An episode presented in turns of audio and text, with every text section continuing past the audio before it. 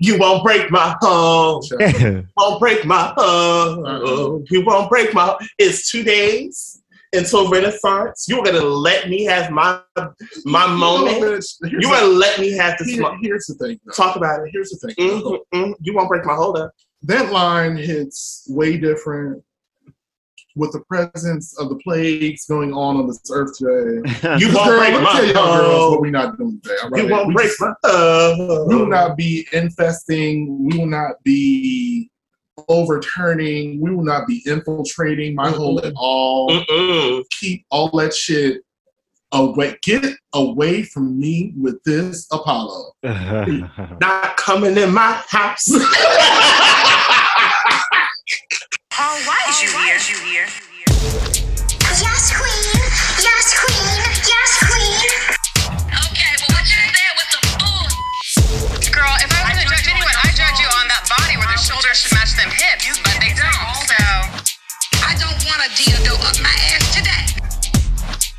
Five pumpkin, five pumpkin. Yeah, Jay. Sometimes. That means sometimes. Bring it down, Godzilla. Bring it down. Back rolls. this is We're ignorant. not becoming in this good old house, okay? That's it.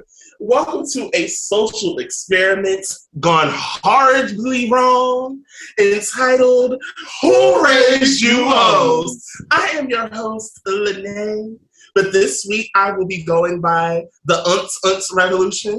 Okay. Bitch. I love it. I love it. And I'm your co-host Marlon. And this week, my Twitter handle is Paulie Pearly Gates. Why? Why? When you girls learn how to lose, use Google, you'll find out. Why? I, I just Crazy. I have questions. Mhm. They need answers. And Well- thi- this is not answering said questions. Why? Google, Google will tell you. Why? Oh, Lord Google will Jesus. tell you. Yep. Well, I, I, I think today, because we've been missing, we went MIA last week. Um, thank you guys for your patience in dealing with us. Mhm. First of all, I'm so rude. We're not alone. No. We're not. Ah. In your return, guess so I'm not going to go through all that. We have, of course, the head, the head honcho, The Sweet Mouth. The, the, the zaddy of the Sweet Talkers Network, Yes. the, Yes. the summonser of all bitches. of All bitches. Okay, is this? Gatherer of the gays. the, the librarian, the librarian that holds all said reads that will end your life severely. Mhm. Wow, this is crazy.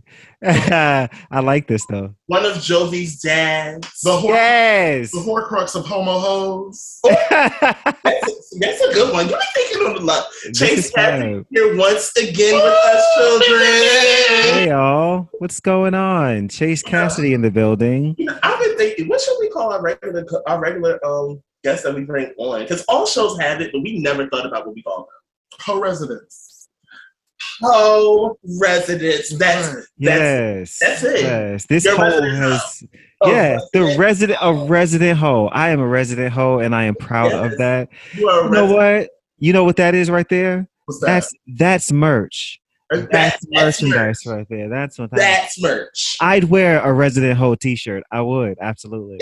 A- and you should. Everyone should wear Resident Hill. and that's why he's Daddy Sweet Mouth, because he comes up with the things. I like Oh, that. yeah. My hole. Oh my god.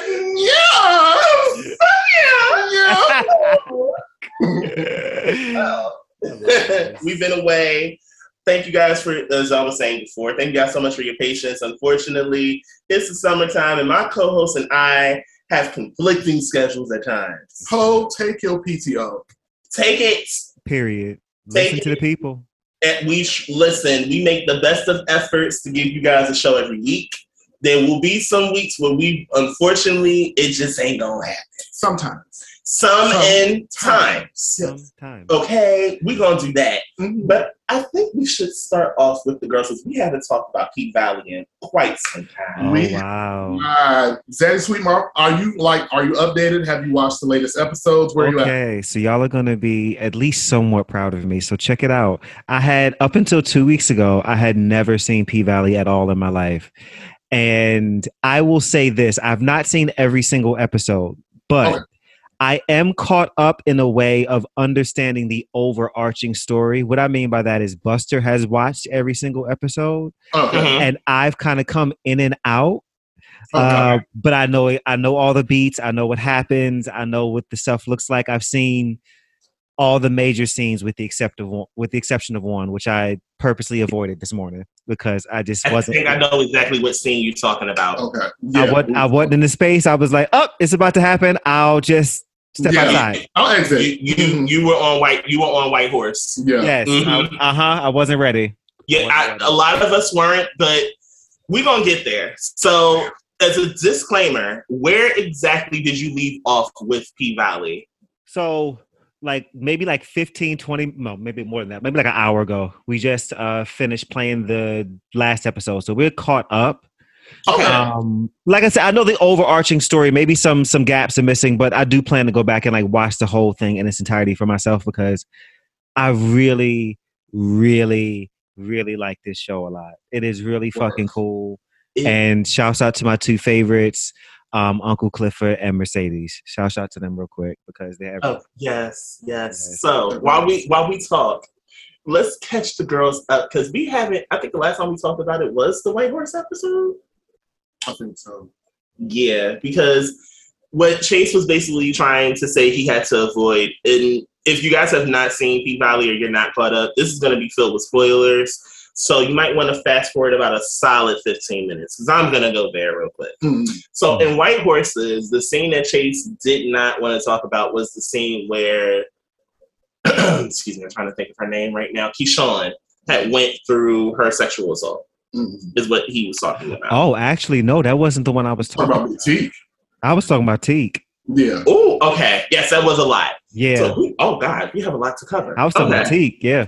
okay, so yes, in the episode before the one that just premiered this week, we unfortunately saw that Big T committed suicide. But the one thing that I can honestly thank uh, Katori for is the fact that she drops a lot of nuggets on Twitter in regards to the right, the direction of the writing and the look and yeah, and the nuggets. So she was talking about a lot how Little Murder is like kind of playing the angel of death this season because if you ever pay attention, like the last Oh, wow. the last episode where they went uh when Ernestine had went to the river Uh huh. And Shit. yes when she went to the when she went to the river Shit. Wow. and when she went to the river he had the blonde hair and then he had on the white t- he had on the um the wife beater Uh-huh. and they were saying there was a lot of references, even with Big T. That episode, if you remember, what was Little Murder wearing? I don't remember. All white. Damn. Uh, Oh, wow. follow her on Twitter because She puts she they drop a lot of gems of- that we're not picking up on. Just like how I had said, and I've said it here before. Big T had like when he was getting his haircut, right. even the using the flame on his yes, hair. please all of explain them- that. Huh? Please explain that because we was like, what? The, what is this? We were very confused by that. Oh, So a lot of old school barbers, some of them you, some of them, well, mainly in the South, they'll put like flame to the hair, kind of to get the trim just right. Okay. a lot of them don't do it now. And Right, as you see some videos online, some people really don't need to do it at all because they don't know how to. right. So that was symbolic. But then also, if you notice, when he was done with the haircut, it was a singer, a picture of a singer to the right, and behind him, it was like the shadow of the devil. oh yeah, yeah. Every you got is a lot of nuggets being dropped this season. Mhm. Then you had the whole storyline with Mercedes. Mhm. and even in this past episode where she wanted to be different from what um, her mom was to her Right. like she didn't want to have Tarika go through being forced to do something when you're old where sooner or later you're going to have to make your own decision when Right. Tarika decided to handle her business Right. it's, it's a lot going on in P Valley, but all of it's Yeah. good. Yes. However, we need to talk about the two people I wanted to dive into real quick. We need to talk about Keyshawn, and we need to talk about Lil Murder and Uncle Cliff. Child. Let's start with let's start with Keyshawn Okay. Okay. because she's easier to deal with first. With her beautiful ass. She is Yeah. gorgeous. My gosh, she is, She is every go- time I Ow. see her. I don't do fish, but I promise you, she is like a good blackened salmon sometimes. Wow. Okay. Yeah, delectable. Yeah. She is It, it's serving. It's tasty. It's it's looking like all. It's looking like all flavors. It is. It's Properly like all- seasoned. The Properly seasoned. marinades and all. Yes. Hello. Marinades and all. Hello. Okay. I love it. it. is giving. The part that breaks my heart was, of course, she had already knew like she couldn't do anymore with Derek after she found out that he started to put his hands on their children. Mhm. That was gut wrenching to That watch. That fucked me up so bad, y'all. That That's that so I need to go back and watch. I didn't see that p- part in particular, but I know that it happened. But I need to go back and see that because Woo! that, that episode in particular, I really want to see more of because there were gaps that I didn't catch. That it, I was very It was- interested. It was so detailed. If you did not pick up on it, you have to go back and watch it. That yeah, the White Horse episode in particular, a lot of it was detailed. But when that whole situation happened with the kids, I was just like, it's time for you to go. yeah, man. Yeah. For It- real. Like one the la- one of the last things that I saw in like, the latest episode, if you don't mind me jumping ahead a little bit, Go ahead. um, when uh, Autumn came to the crib and she was she was holding the baby and she and she was like, "Yo, pretty much the baby drowned because it stayed too long." Like, Ooh. I was like, "Yikes!" Like, I was like, you might you might want to pay attention to what uh what sister's saying to you, man. And as much as I can't stand that heifer, she really dropped some knowledge. Like I was proud of her at that point. Like with her secretary being a fake evil bitch and really trying to help the situation. Like that was really dope. The one point that someone pointed out to me, they were like, "How the hell she knew to look for her in the makeup aisle of the supermarket?" I'm like, "Good question, because I still don't get it." Well, because Well, yeah, she's been through the same situation. Yeah. She's been in a domestic situation. So it's like, Yeah, yeah, she bitch, yeah. you gonna catch me in the makeup aisle because I know you're trying to cover up all that. I know he been beating. You. I just I just wanted to know why Autumn had on that secretary wig. That's all I wanted to know. That was the one. the one She's question I getting very secretary. yeah, it's it's giving very much receptionist. It's giving very much like I have your messages. It's giving very much like you know urgent memo. It's that getting kind very much mayor's wife. It is. It is. I don't You like it. And I, not to be funny, because we all know Andre. Mm. The whole situation with Andre, we ain't seen him in like two episodes now. So you that you know we do find Andre appearance. You, listen, he's gonna come. It's gonna come, and I'm just like, it's all right. Next season, all right. I see you because th- we don't have enough episodes for them to wrap up all of these loose ends. And that was the whole purpose. Yeah, it's just it's a lot Yeah, going on. Let's cover Little Murder before we jump off with P Valley real quick. I want to talk about. I want to talk about the doll. Okay, the doll. First of all, the doll. This is all. First of Doll. all, walking and smell the acrylics. Let's start there. Who is your nail tag, Uncle Clifford? Okay, listen. I, I just want to know because I caught that tea. the- I was like, yeah. I promise you, it's a solid four to five inches. Easy. Listen. Easily. Like, who is it? Who I want to know. Who is the nail tag? The cuticles are always pristine. Always. The designs are always legendary. I Oh. love it. you know what? I forgot. Hold on. I have a song. Child, a selection. Now, y'all all seen. We're all we're all gays of a particular age here. Uh, brit, So- brit, brit, uh, eh, eh, Okay. eh. So I'm gonna sing something, and I think both of you are gonna pick up to what I'm doing, especially you, and you might leave the room when I start. Okay. Oh, jeez. Now, in honor of the wig that was worn in this past episode, I have to do this. Oh, this. bitch. Oh my god. I need a boss like hand, boss like hand. Oh. Not Sharifa. Yeah, girl, if you do not remember Yeah, she said, ah, ah, ah, ah he had that Sharifa wig on this episode. It was the one, the shortcut right here. It was given straight. This is Mobile, Alabama's Wow. finest. Even though we in Ch- Chucalissa, the wig was looked like it was a quick weave from way back when, bitch. Oh Let me tell D you something. Yes, D Woods. Yes. Look, that quick weave was nasty. That, is a That was no lace. That was a quick weave. Because a, la- a lace could never. That was a quick beat, I ladies and can't. gentlemen. I can't. That's hilarious. But I want to talk because I was listening. Shout out to Lou Life. I was listening to Hell's Round of Clona. Okay. And Lou was saying that Little Murder is a bottom. I want to say that the terminology correct. He was saying that it was a bottom's fever pitch dream, Mhm. if I'm not mistaken. Hmm. Now, here's my thing. Because for some odd reason in the community, we just don't want to believe that there's actually men that are that just so happen to be gay, but they're masculine presenting. We don't want to believe that. That's Because crazy. in our minds, uh, it's easier to believe that doesn't exist. Go ahead. I know you got to think piece on. I, I'm, I'm looking at Marlon's face right now. He's like, "Hold on a second, because I, I read, I read this dissertation." Hmm. Come on, dissertation. I know what's going up there. Okay, here's the thing. So Go ahead. Go ahead. it's not that such a man doesn't exist. Mhm. Okay. A lot of this has to do with the fetishizing of masculine gay men Well, okay, now. and Come on. how come on. that fetishization weaves into the dynamic and ideology of DL men, toxic masculinity, and all of the other trigger words that we talk about when it comes to masculine and gay. Right. Mhm. Now, my thing is this.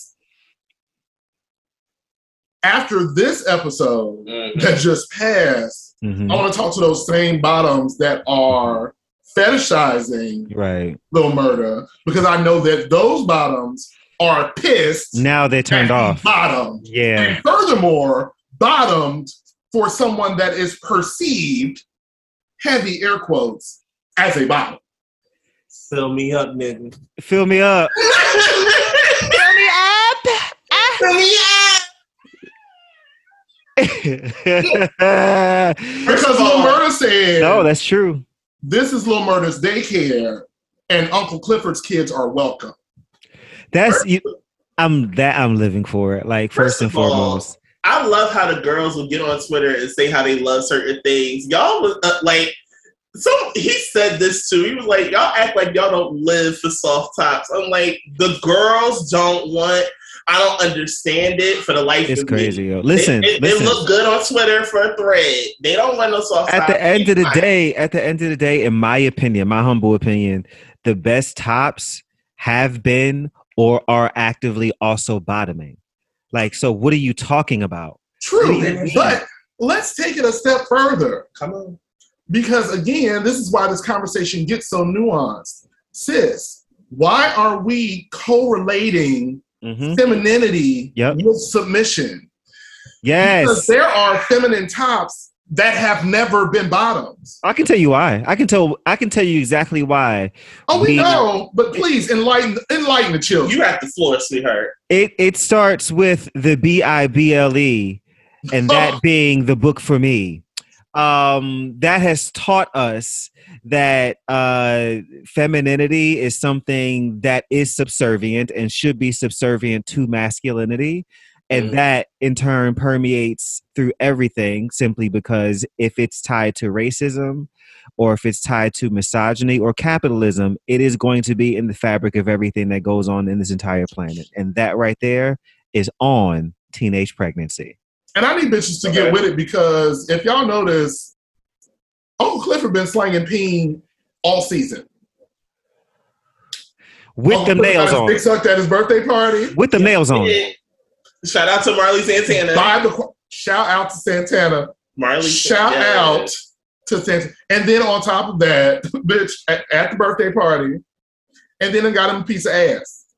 So Listen. I mean, mm-hmm. if I mean the verse children should be living. I mean the fluidity is real and we need to acknowledge it. I love to see that. Like, a- a- as I was watching that scene, and I also watched the scene with Lil Murder and Teak, like every every gay scene that I see that happens on this show, I find I'm like, yes, boys, yes. I'm always like, this is this is what I like to because it's not it's not exactly what you think it's going to be. You know, and I like that. Like, what I we- came for. And I love that. Like I, I want I like the fact that you, you know, subvert those expectations a little bit and, give us give us some some some shit that we not expecting in a, in a little bit of a different way. I like the fact that I got to see that nigga with them acrylics on climb that that that quote unquote mask for mask niggas back. It was hot. and because and this and this takes the conversation a step further because all you girls that get on social media and talk about how you all want to see diversity in the gay community Thank you. But on had a whole, shows. and had a whole issue with what took place on Sunday. which and all this diversity that's being shown in this season alone says so what do you want? Say what you really want. Say you want that toxic masculine mask for mask shit and you want to see it and you want to see it now. Say that Because that Because- that turns it makes it turns them on. That's hot for them. Like that's that's Yeah. yeah. and granted It's okay. Well, that's okay. that ain't every day, sis. And y'all know it ain't every day. it's not. You know it's not. So just give it up, turn it loose in Vogue, bitch. Just stop. I'm gonna turn it loose and vogue. But you know, that's my Listen. But you know who be me? I am I ain't shit but a fasculin ass nigga out here living my best my best life, trying to, you know, pay attention and love on both sides of, of who I am. The Baby, let me duality. tell you, because I've been a butch queen since bedrock, and y'all just gonna have to deal with it. I love it. Being a butch queen is fun, man. I get to do I get to do whatever I want to do, man. Like it's it's fun. It's a good time. Just saying. That gay shit going on, y'all. Yeah. So What happened? I said that sh- gay shit going on, y'all. yeah. So yeah.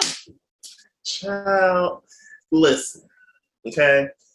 There's nothing wrong with wanting you a little soft top, and then it don't just because you know you decided you wanted to take the cakes, you ain't got to worry about nobody's label or nothing. Just get your life. But in the words of my co-host, host, what do y'all want? Because at this point, the, it's right there. You're seeing the girls give you full versatility. We done Yeah. seen sex scenes where you ain't see a whole man bitch out on camera.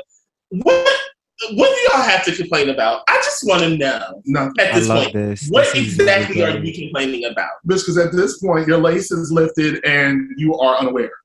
Put I'm, e- I'm even appreciating all the fake penises they're giving us this season. Thank you. Oh, it's a bunch of dildos. It's all over. Thank You you, know, for the and songs. And, and shout out to them for not just giving us the gay shit. You gotta be transparent. They also showed y'all that the girls are getting their life too. Can I say one thing? But if we're going to talk about any of the straight relations, No, we're, we're talking about the we're talking about the um the open marriage that ended up taking place at a certain point in time. I've written. Okay, I did. I did hear, but I haven't seen that. But I heard about that. But I one a scene that got me together was uh I just want to appreciate um that fine ass diamond um Oh, because been, y'all wasn't no my no no no God. no. Let me tell y'all something. Let me tell all you hoes something. Y'all all looking at Diamond now, baby. I was looking at Diamond when he was bending on the Haves and the Have Nots. Let me tell you something. man That's been my man. All right, he still he may be having a little baby on the way. That's fine and dandy and all. man. But Miracle, that's our nigga. it is so hard to like gosh like it's so hard. Me like i watched the show with my nigga like we watched together and like it, we just be like every time he's on screen we be like damn like it's like lustiana like i'm just not gonna lie like he's it's insane. It's insane. And i like the way he plays that character too. He's not a bad actor so i'm not mad at oh, that either. He- He is a lavish light skin. I'm gonna give it up to him. I like it. I like it. I like it. It's nice. You know, it's wonderful. It's everything. It's the bee's knees. I That's heard. right. It is. I It heard. is. That's what I heard. It's the bee's knees. Mhm. But children, we're gonna bounce. We're gonna bankhead bounce into the show. Mhm. okay yes Yes. that's yes Yes. Take that's us back, bounce into the show. what Oh, bitch, that just took me out. Oh, the visual. Jesus. All right, children, it's time to get. It's time for y'all to get up, wipe and flush. Get up, wipe and flush. Say what? Get up, wipe and flush. That's right. It's time for scroll on, y'all. I wipe back to front Back to front. You don't. See, you about to have me going to a whole nother. We're not gonna do that right now. no, we're We're not. not gonna do that. We're I am joking. So Rolling Loud took place over the weekend. I forget where Rolling Loud took place in in regards to what city Mhm. this go around. Hmm. Um, but we're gonna start off a little light, and then we're gonna go into the meat of the matter, if that makes sense. oh yeah. So- oh yeah. so apparently, you know, I do, y'all. If you know me, you know I love Diamante, better known as Saweetie. And so we actually decided to do something a little different, shall we? Okay. I'm gonna play a quick clip, if you will.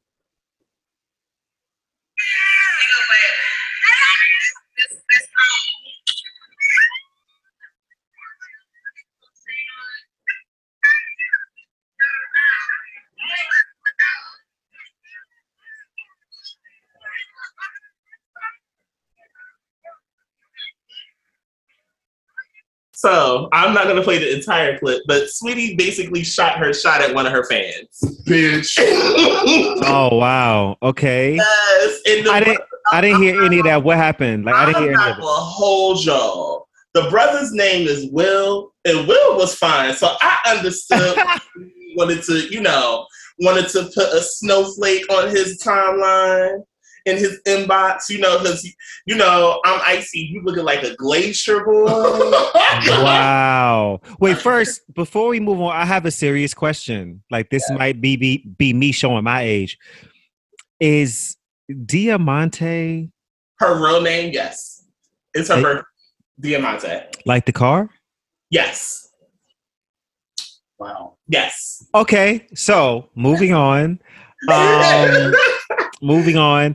How No. did that? I love this. I love where she shot her shot at one of her fans. Like that is that's kind of lit. Like, Let's get your fucking license. If he fine, he fine. and like I- if I'm the dude, I'm kind of like, bitch. Diamante hit me up. Like, like what's oh. up? What's really good? Like, what's really good? Shit. And well, outside of that, there was an eventful time uh, before um, during the first night. Okay. Uh, one Scott got on stage, better known by his stage name Kid Cudi, Mhm. Okay. and it did not end well at all. Shall we? Oh, we no. shall.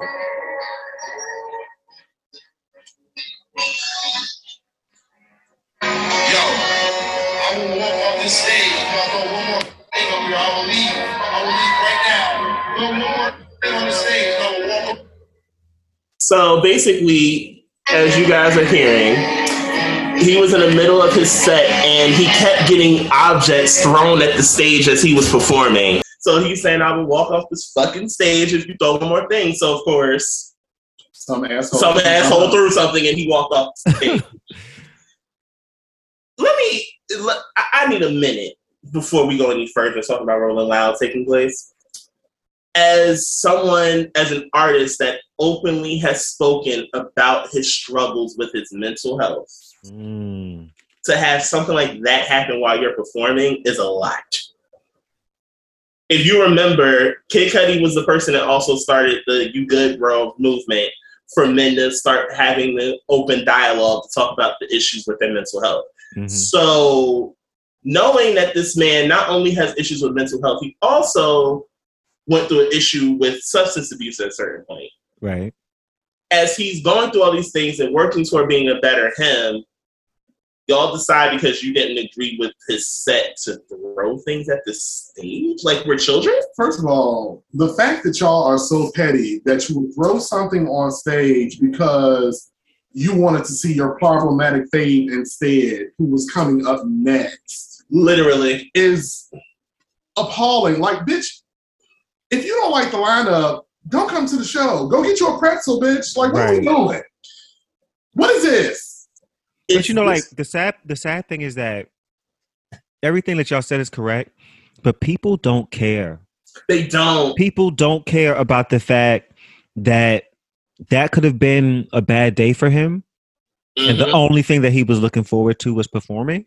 mhm. and they took that from him and that could have been something that could have pushed him over the edge that day like nobody thinks about that sort of stuff because for whatever reason as since even though everyone not everyone but people seem to be more vocal about being, you know, depressed and anxious and having mental health issues these days. People seem to have like no compassion when it comes to other people and their and their mental health stuff they got going on. They seem to it, it just goes out of the window. So you see that man up there, and you have in the back of your head, oh yeah, as a fan of his, I have to understand that he has this issue. Maybe I should maybe I should not throw something on the stage. Nope, gonna do it anyway. People don't care, man. Yeah, and also dehum- dehumanizing celebrities. That's another thing. Yeah. Stop putting celebrities on pedestals because they are human too, bitch. They go through Thank shit you. just like you every fucking day. No amount of money will change that. Yeah. It just won't. It won't. No amount of fame will change that. If anything, fame exacerbates that shit. And you bitches refuse, no matter how many times it is put in your face, plain as day. Your faves go through the worst. Yep.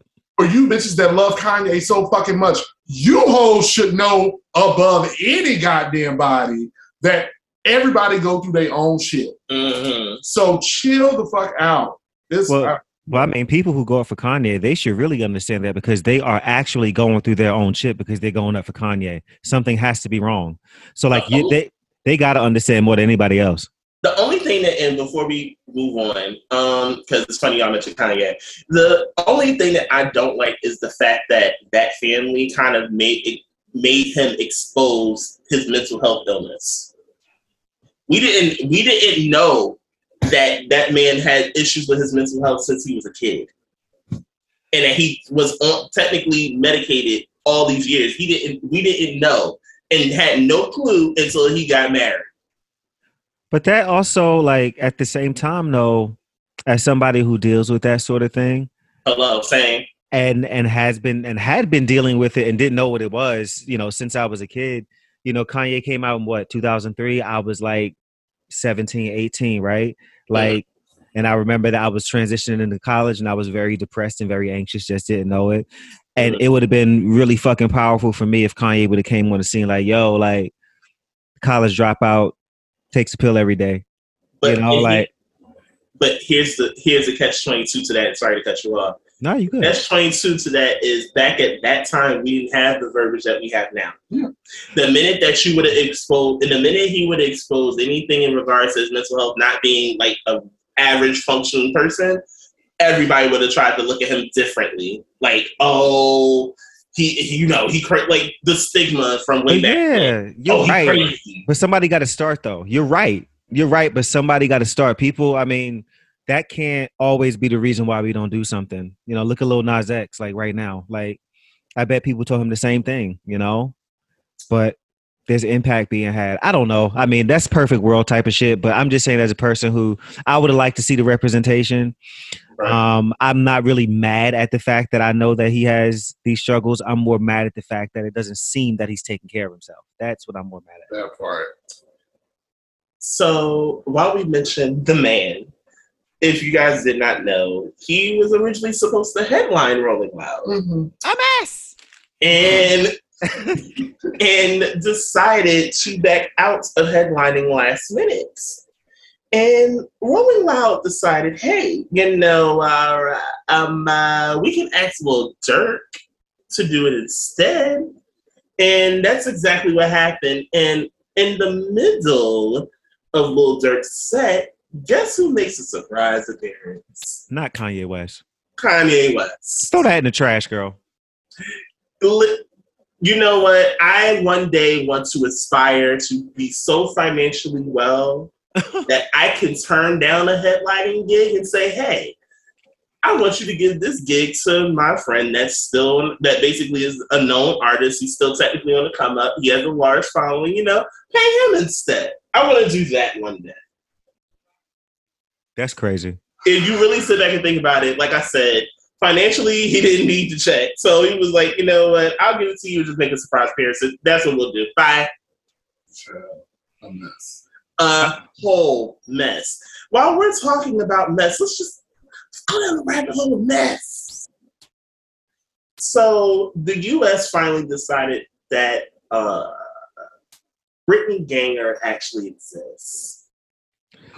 Ah, jeez. Yes, uh, Okay. I purposely kind of tried to stray away from this because I didn't know all the facts. I knew a portion, not the whole shaboing boing, if you will. Shit, boy, boy. yes, I said shaboing boing. I sure did. Uh, so this is coming from NPR. U.S. offers Russia a deal for the release of Britton Ganger. Griner. Thank you for correction. The U.S. has offered a deal for Russia aimed at bringing home WNBA star Britton Griner. Yes, it's a tongue twister. I can't help it. And another jailed American, Paul Whelan. Secretary of State Antony Blinken said Wednesday, in a sharp reversal of previous policy, Blinken also said that he expects to speak with his Kremlin counterpart for the first time since before Russia invaded the Ukraine. The statement marks the first time the U.S. government has publicly revealed any concrete action it has taken to secure the release of Granger, who was arrested on a drug-related charges at a Moscow airport in February and testified Wednesday at her trial. Blinken didn't offer details on the proposed deal, which was offered weeks ago, and it is unclear if it will be enough for Russia to release the Americans but the public acknowledgement of the offer at a time when the U.S. has otherwise shunned Russia reflects the mounting pressure on administration over Granger and Whelan and its determinations to get them home. What So, took, what took so got- long? What Huh? took so what took so long? That's a good question because we're approaching the end of July and she's been in Russia since February. Like this is crazy. Girl, what in the golden I 007 And- shit is this? So, thing that NPR did not put in there that we all need to talk about is she is being held in Russia over a vape cartridge. A vape cart. she's in Russia over a vape cart, where in the states it's legal. She cart. wouldn't have been able to get on the plane if it was not legal. It would have been confiscated. She would have got arrested in America, where she's from.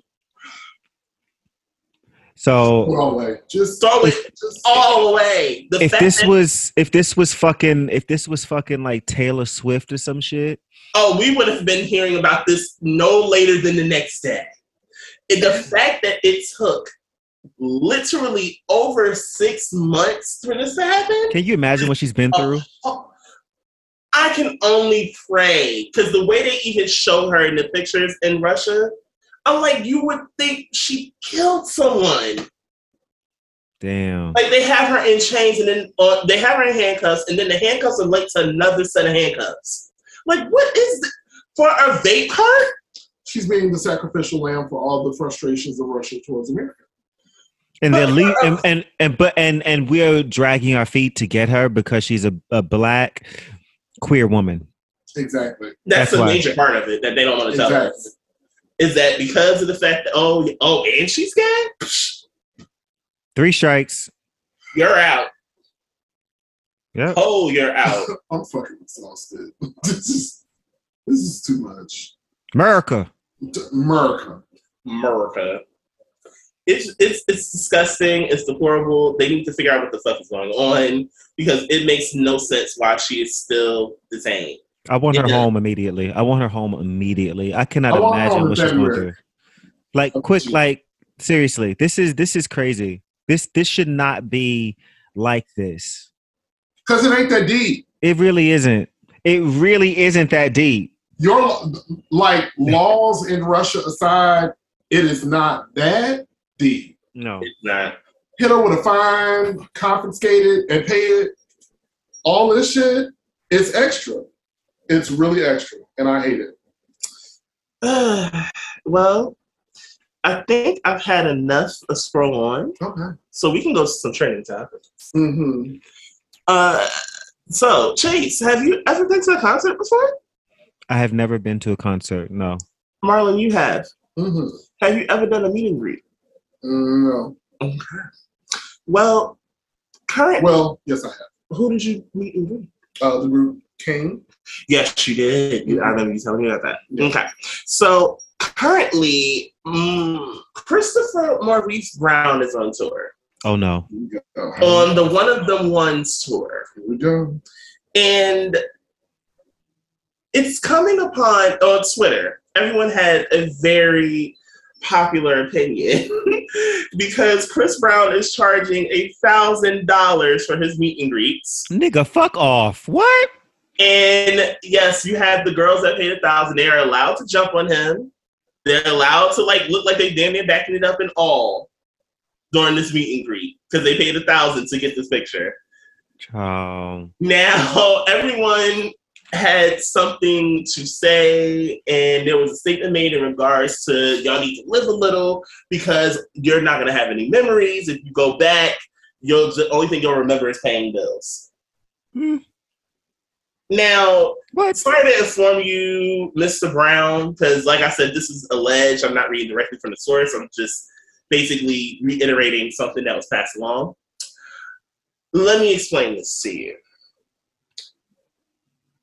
Me meeting you and getting cl- up close and personal is not going to pay all of my bills. Um, that is someone's a portion of someone's rent. That is someone's electricity. That is someone's. That might be a that might be someone's past due cell phone bill. Yeah, depending on where you live, that is your rent. That exactly. Depending on where you live, that's a portion of rent. And I mean, that's no slight to these people that decided that they wanted to do this. That was your decision. You had the money. Go for what you know, sis. Mhm. But my thing is this: I understand why it happened and why it's all going on. But if you don't want to pay the thousand, then just don't pay it. Like I won't. That is also true. Uh, hello, like I won't. I'm only paying a thousand. I got bills. I'm not. I'm not paying a thousand dollars to go stand next to some nigga who look like he smell like a sock. I'm not doing that. The sock that's under your bed, Yup. hmm that sock. And you know what sock I'm talking about. The pregnant sock. the pregnant sock. It's Mhm. pregnant. That sock got to be pregnant at this point. Had to break a sheet in half. You- In. It, it's just, no, it, it's, it's giving it's giving dried up dreams of yesteryear, Mm, yeah, yes, dried. Dried. dried uh, dried white dreams of yesteryear. it's given seventh unborn. Yes, all that. what is The the the semen that couldn't. Mm. The semen that couldn't. The semen that didn't go Let toward getting you something. planted. If I pay you a thousand dollars, I better be able to roll up on you and hold you like we are standing in front of a wooden wicker chair in the pen. If I'm paying a good solid thousand for a picture, baby, I'm kissing you. I'm, I might even pull it down. Be like, I'm listen. Bitch with the airbrush backdrop and and all. all. I don't care if I'm go- if I'm taking my money and I'm paying you. Oh, it's going to be a memory. Girl, first of all, for a thousand dollars, bitch, it better come with a pre-roll, a five-star dinner. Um, bitch, I better be able to get a fucking All of it. sample. and Chris better and Chris better hug me from behind, and I want to feel print. I want him to work with me the entire time. And I want classic print either, bitch. I Get it up. That's I right. want you to pull out the stops. I want a I want a glass of Ace of Spades. I want to go to the fanciest of the restaurants. Uh-huh. And I want is I want the paparazzi there as we get into the limo and all as you Okay. grab my ass. Let me tell you something. Okay, you want a date? You want a date? if, if for a thousand dollars, you better.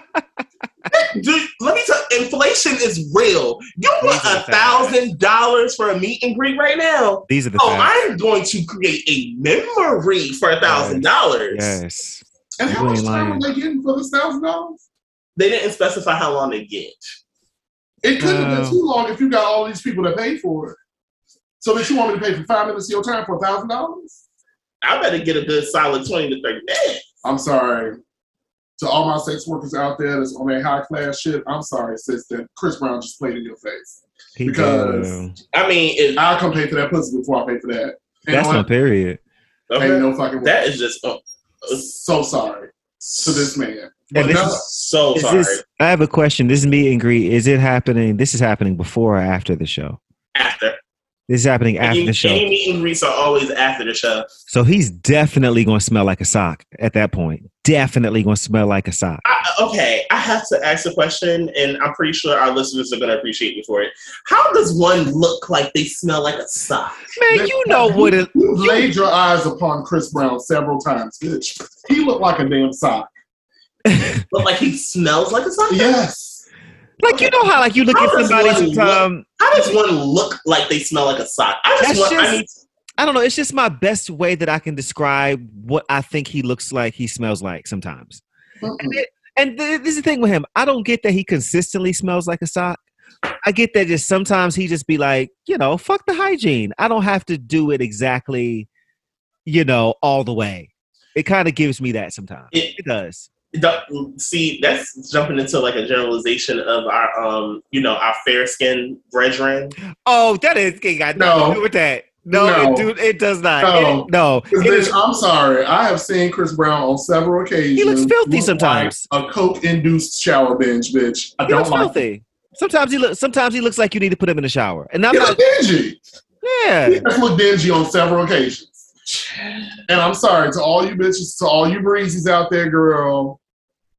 I'm not saying- play, don't play with me, play lotto, honey. I don't care. Your man has not always looked that healthy. I'm not trying to say anything about that man's talent. I think he's talented. No, I'm not, and I and I'm not trying to say the man is unattractive. I think he, I think he's gorgeous in the face, the cheekbone. I think he's a really good looking man. I just think sometimes he looks like you need to put him in the shower. I'm all I'm saying. saying. I, you know, I wouldn't say I wouldn't go that far either, but then we're here. Mhm. Then we're here. it's the best way to describe it. And then we're here. So it was a young woman that made headlines recently. Uh, I'm trying my hardest to properly pronounce her name, and I want to say it's Shantari Wells. Okay. She is making headlines because she shot her husband. Mhm. Uh, and there's a reason why she shot her husband. Rightfully so.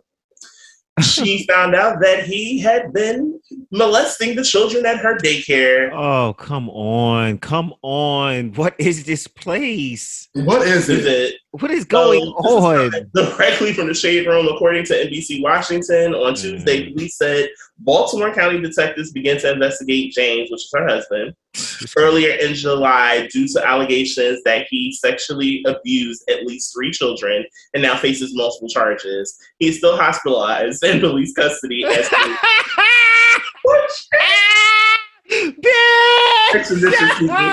Ciao.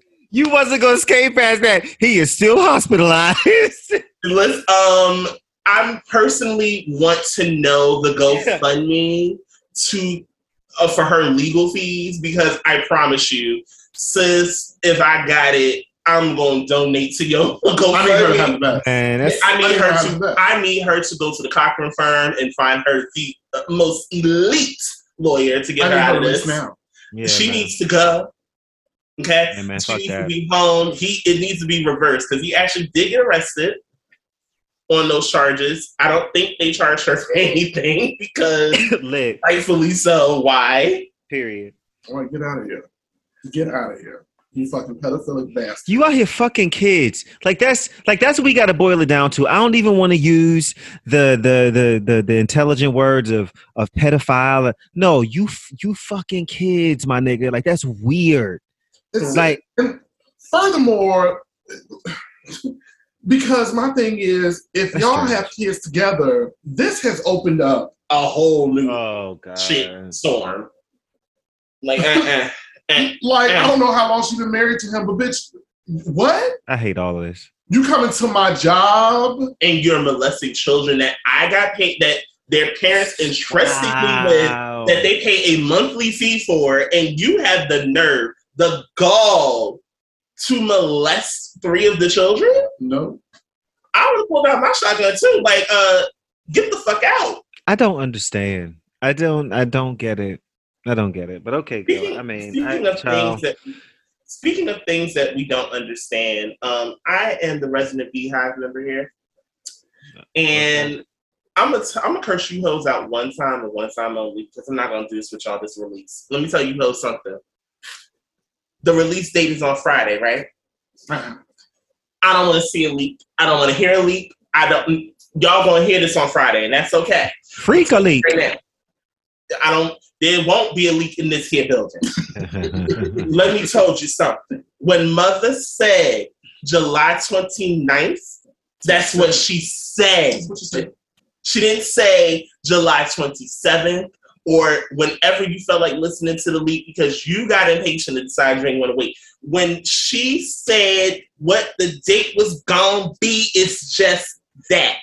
Yes, I'm on Twitter reporting accounts. I don't care. I don't want to hear nothing Not from the reporting album until. Friday, but we were supposed to get it. Reporting You hoes over in France is trying to ruin shit. Okay? Because y'all got the album early. I don't give a damn. Okay? We are waiting for Renaissance around here.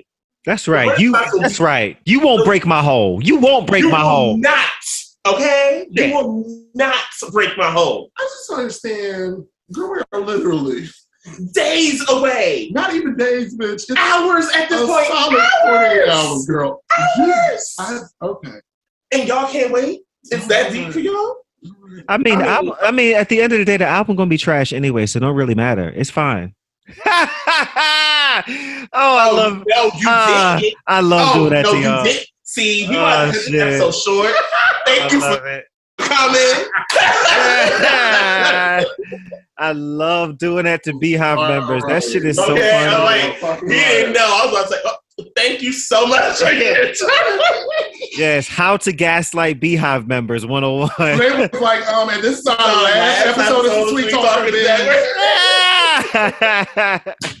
They're like seriously like creative differences, bitch. You ain't gonna yeah, Not a divorce for irreconcilable differences. bitch. Oh, I can't.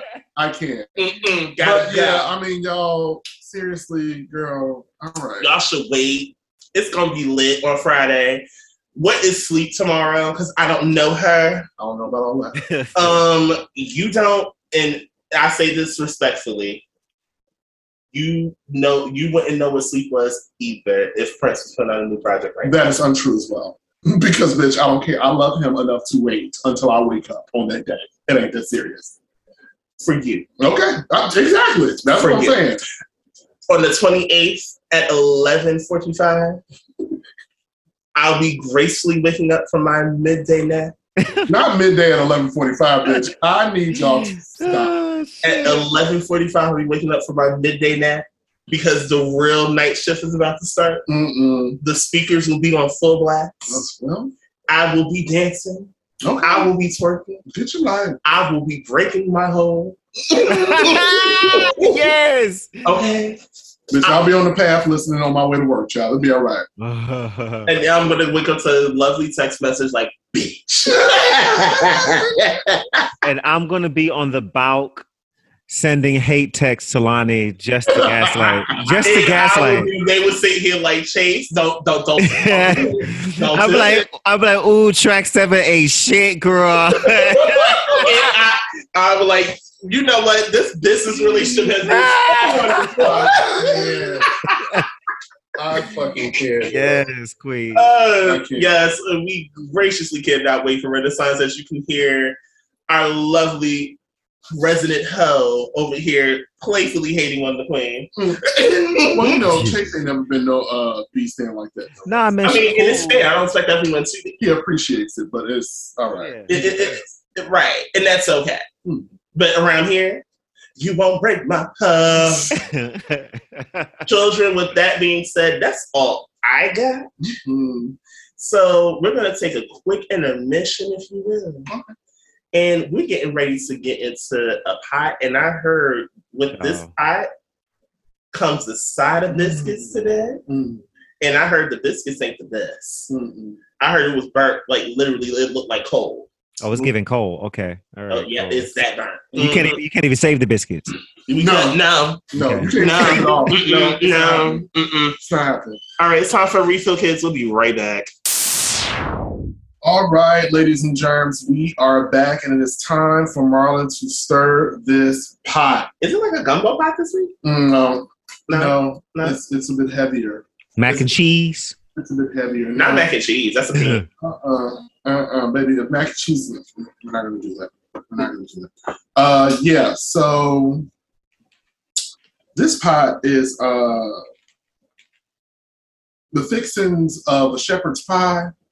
It's that Ooh. thick. Oh Wow. We're gonna Wow. get into things today. Oh no! So, Oh no. wait, should I go first? No. Okay. Uh, so we're gonna get into things and things. You know, every once in a while, I'm gonna hit y'all with a serious topic. Mhm. I have no idea what this is. And this week, our topic is Is love enough? So, we're going to get into a conversation about relationships, romance, and whether love is enough to sustain said relationships. Because I feel like this has been a topic that's been on my brain for a while now because, number one, so many of y'all hoes is trying to be in relationships and everybody's doing a lot of woe is me and I want a man and well, I ain't got no man and I don't fuck these niggas now I'm this, that, the third. Um, and I think that you all are sadly mistaken to think that love will be enough to sustain these things that you seek. Girl. Child. And I think we need to have a conversation. Mm-mm. We're calling things, I'm calling things in like Cicely Tyson. I'm calling the sin. We're calling the sin. We're coming together. We're Yes, having a Cicely. about this. All right. Let's have a sister circle, kids. Bitch, fuck you. Oh. All right, so I want to kick off this conversation by asking this question. What do you consider a romantic relationship? And I ask that specifically because Hmm. everybody's idea of a relationship is very different. So I want to gauge the room and see how we feel about that. Is it based on time spent, connection, mutual agreement, exclusivity? What is a romantic relationship to you? See, I think it's all of those things. Like, in- yeah, I think all of those things, having that understanding, um, having the under the understanding of all of those things, and having that common ground, and I, I think that's all those things contribute. I don't think it's necessarily one one thing. I guess. I mean, and and and I want you all to feel free to really expound on your personal ideas about it because I want us to really get in depth about the nuances of everybody's ideas about it. Mhm. You know what I mean? Mhm. Let me- So I believe it's those four key elements that you had mentioned. mhm. And also, I think the one thing that we all miss when you say love is enough is like a vast question. You know how you know how you like to get deep. You get deeper than like poetry sometimes. and I feel like the thing that we are missing when it comes to relationships is the actually wanting to resolve issues. You get mad at yourself. I am. Yes. Okay. I always do this with him. If you, if you show, I promise you, I leap when it comes to the pie. Yes, I mean, ask this bitch one thing and then he go into a hard, take a hard laugh. Because it made me wonder. I was like, did I answer the question right, child? Was it- My GPS know where it was going, and then you decided at the last minute to change the Bitch, address. First of all, you got a different address in your Nah. GPS, and I'm in the driver's seat, Nah. girl. Come where Nah. I'm going, not where you going. You, So, oh, you driving? Ooh. Bitch, There's that laugh I like. That's it. That's it. trying to leave me bitch because I don't drive Yes. That's what it is, but it's all right. We're gonna let her have that one. I knew it though. I knew as soon as I heard that laugh, I was like, it's mess. Because that's the mess laugh. That's the mess laugh. Oh, so yes, so for me, what a romantic relationship looks like to me has evolved over time. Uh-huh. Um, I've been known amongst my friend group to be a one of my best friends put it best to be a Serial serial dater. monogamous dater. Okay. Um, and over time, it's been different things. Uh, At first, it started out with, I think, what many of us are presented with when we talk about love and relationships, and that's monogamy, exclusivity, being with one person, loving that person and that person only. Uh, it's it started off very rigid okay. and those things have changed for me over the years Mhm. but the foundation of a romantic relationship for me has always been and has gotten to a space of being about companionship camaraderie love and romance hmm and also understanding because if we don't seek to truly understand each other on levels beyond the surface and i'm talking about all that pretty cute shit, your mm-hmm. favorite food, favorite color. I met your aunties and uncles. I know your grandmama's macaroni and cheese recipe, all that shit. That's not gonna take you the distance. It's It's not. It's just not gonna happen. it's not. So, okay, so how about this one? How many relationships have you all been in? This is my I'm I'm currently in one now and this is my fourth um official relationship Mhm. Okay. Yes. How about you? I am marrying Chase. I've been in four. When did you all start dating? Seriously. I was 24 the first time I um I did everything actually. I was very much a late bloomer in those ways. I se- like seriously dating. Yeah, like twenty five. Okay. So okay, so that leads me to this question because for me, being the person that I am, uh, I got an early start on a lot of shit, and I have been, I've been seriously dating since I was, I would say, sixteen. okay. My first official boyfriend I had at sixteen. My first teenage love. So, affair. so in that regard, what would you all constitute as a serious relationship? exclusivity. In I what think. ways? Okay, so I had, and the, due to the audience, I had to refigure what I just said. Yes. So if we're talking in the realm of monogamy, exclusivity. Okay, but It's- so okay, so I'm not to cut you off, but so with that in that regard, you consider yourself a monogamous person, yes? At this point in your life.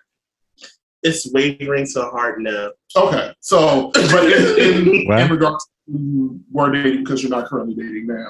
Who said that? Well, excuse me, I'm- Ah!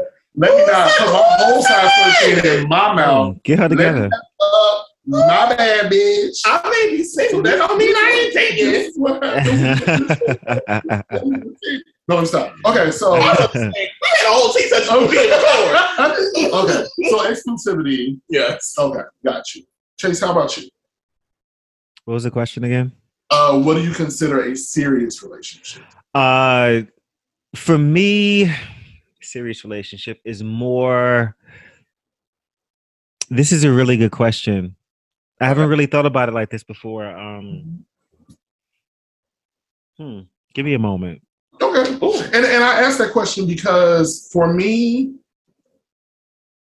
I've been in relationships and I've dated since I was young, but there are relationships that I've had that I look back and reflect on that weren't necessarily serious to me. I think for me, uh, if we we both, I think a serious relationship has a direction um, Okay. that you're kind of like going in. Uh, you've had those conversations of you know next steps and futures and things of that nature.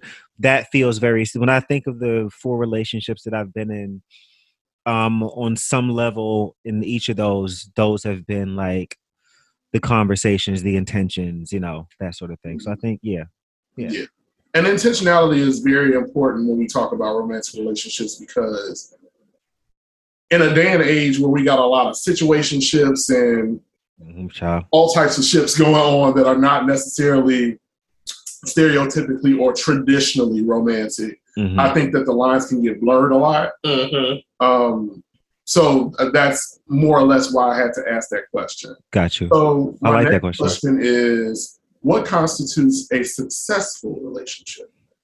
Whatever this one I'm ready for. Whatever whatever y'all deem to be successful, that is what it is. And I, I think f- for me, it's more of like so if you if y'all deem y'all relationship success to be we have three children, we're making this amount, and and we have this kind of house, and we have this dog, and that is success to you, fantastic.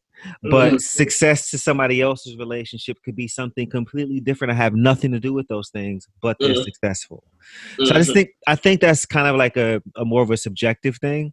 Mhm. Uh, for me, success um, in a relationship looks a lot like uh, being able to be f- like fully and completely honest and transparent, and be and feel and feel completely and totally understood and having Mhm. and having that go both ways. You know what I'm saying? Mhm. Um, that's success to me. Um, on like just a, a base, on just like a base level. Mm. Okay. Lene, how about you? I feel like to kind of piggyback off of Chase a little bit, I feel as if everyone's idea of a, of a successful relationship also could kind of be conceived as perfect. Follow me here on this one. Mm. So, my idea of a successful relationship is we are at like we're basically working toward our maximum potential in regards of not just romantic. I'm talking professional. I'm talking overall around. I'm talking. I'm a person that does not like the presence of other people past six hours. Can I go can I deal with you being in my space over 24 hours and not look at you in the face and be like, oh my God, when are you leaving? That's real. That's real. Can I deal with the little shit that you do, like you did not clean off the toilet seat? Can I deal with the fact that you did not put your clothes in the hamper the right way? Can I deal with the fact that I told you to take out the meat so I could cook and you just didn't do it? Can I deal with these? Can I deal? The triggers and traumas for me. Okay. Okay. Can I deal with the fact of your the people that come with you and feel ease? Can I deal with all these things and not feel anxious? Can I deal one. with all these things and not feel depressed? Like feel as if I have to basically minimize a portion of myself to be accepted by you. mm, Like that to me is what a successful relationship is, is where I don't have to mask anything about me. And you understand and just respect it as this is just who he is. And I like just like I'll accept my partner's flaws. These are some of mine. And if you can deal with that and we still thrive, that's a successful relationship. Can I can I challenge that like slightly? Well, not not maybe challenge is the wrong word, but just like give a different perspective. Mhm. I think that that is correct, but in allowing your partner to be who they are, Mhm. I think you have to recognize there's a difference between a person's bad habits and a character trait. Like their Okay. character trait is who they are. Like that's that's something that is just going to be what it is, and they really should not be challenged to change that, right? Mhm. But if my partner has a bad habit, I'm gonna challenge you to to to work on that bad habit. And to me, that is that is an expression of love. Mm-mm. You know, All- that's that's not that's not your partner saying like, you know, I don't accept this. That could be them like asking you to elevate, you know? And also, can I tell you about things that you may not notice that you do and you not get offended and understand that I'm saying it from a space to make you a better person? Come on now. Come on now. Can that happen? That's a successful relationship to me. Yeah. I mean, and, and, and in a lot of what you said, the success sounds like safety. Yeah. It can be safety too. Well, what I'm saying when I say safety is because a lot of what you said revolved a lot around you feeling safe enough to be vulnerable with that person because you talked about a lot of vulnerabilities. And I think that a lot of people enter relationships that do not allow space for vulnerability hmm which I don't think that people take into consideration is, to me, a major factor and contribution to a successful relationship. Because if Sure, I'm sure. getting with you and I cannot be myself around you, Oh, love. because a lot of people like to throw around this phrase about accepting your partner flaws and all. And also, in tandem with that, people like to throw around wanting unconditional love, not realizing that all of our love for other people has, Has to have a condition. If you are with someone and you are loving them unconditionally, I don't think that you're getting everything that you need out of that relationship. Talk about it Because essentially what's happening is that you are getting with someone and accepting them in the phase that you met them in, and you are not looking for more. And I think that when we enter these relationships that we should find more because we're already who we are by ourselves. Yeah. Mhm. And if we weren't seeking for more out of the life that we're living, then there will be no desire to invite someone into that space. Right. Mm. You know what I mean? Like, and, and I can, speaking from my own experience, there have been situations that I've been in where there hasn't been any elevation. And I tried the trope of Yeah. loving unconditionally, hmm uh, and it just didn't work. Yeah. It didn't work because when Yeah. you just accept shit as it is, if my plate came to me with the juiciest steak, but that bitch had maggots on it, and I just said unconditionally, Ooh. I'm just gonna eat it. I'm gonna just eat it. Yeah. No, Yeah. no, I want to send it back. I want Right. what I want. You know what Right. I mean? Right. Um, uh, success to me, and I to piggyback off of um, what Chase was saying about how it's like I want people to understand that whatever your relationship is, your success should be based on you and that person or person's ideas of what the bond between you all looks like One hundred percent. because I think that a lot of us enter these relationships with somebody else's ideology. Come on now. Yes. You know, it, it's Saying I, I, and people that know me have heard me say this time and time again. That fucking happily ever after syndrome that you bitches are holding on to, I want you to get rid of it, girl. Throw it out. Throw it out, girl. Get rid of it because Quickly. bitch, nobody saw after the credits of Cinderella when they rolled off into motherfucking sunset Mm-hmm. that they got to the Airbnb bitch and she was ready to smack his ass for not rolling the toothpaste right. Yeah. like it, it, it just Mm-hmm. it's not a realistic thing, and that's another like chink in the armor of this idea of perfection. And so many people striving to be quote unquote perfect when we are imperfect beings. Yep. You can't attain perfection. It's not a thing. It's not. There's no such thing as perfection in any facet of your life. You cannot attain it Mm-hmm. it would behoove us to just strive to be the best that we can individually and with the people that we love instead of trying to fit into this cookie cutter idea of what society is telling us Mm-hmm. our love is supposed to look like. Right. That's all I'm saying. I agree. So, next question. When you enter a romantic relationship, what do you look to gain from the experience? Mm. You Uh, me almost 10 years, child. I don't remember. it's giving partnership for me. Okay. It's giving partnership for me, and to have that partnership, um, there has to definitely be trust all up in there.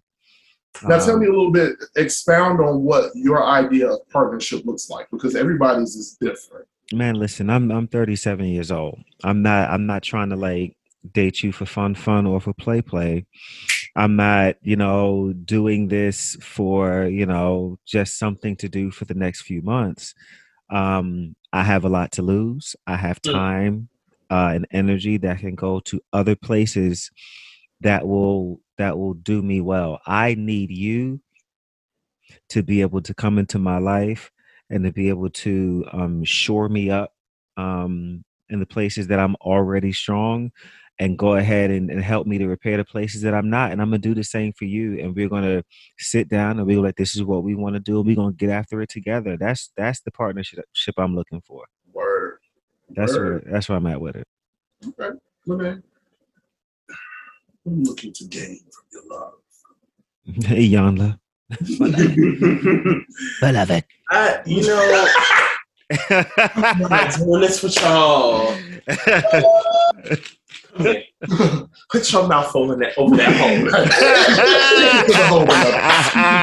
I'm not understanding what this is supposed to do. You're not supposed to. Lean not. Lean not. that clip still sends me to this day. Shit. Put your mouth over that hole. Put it there.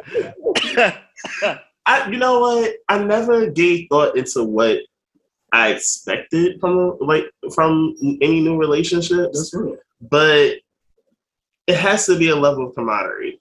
I like in order to be my nigga, you also got to be my friend, and I really think Mhm. we take that portion of dating lightly Mm. because in order for me to love you, I gotta like you 1st Mhm. And a lot of times people are rushing to building the foundation for a relationship opposed to actually getting to know the person they are trying to be with. Mhm. Right. And I feel like the whole thing that's missing, especially from today, in order to even feel safe enough to say what you're feeling in a relationship, you need that level of comfort and camaraderie. Mm. Like so, it, like I said, in order for you to be my nigga, you got to be my friend first. I did that.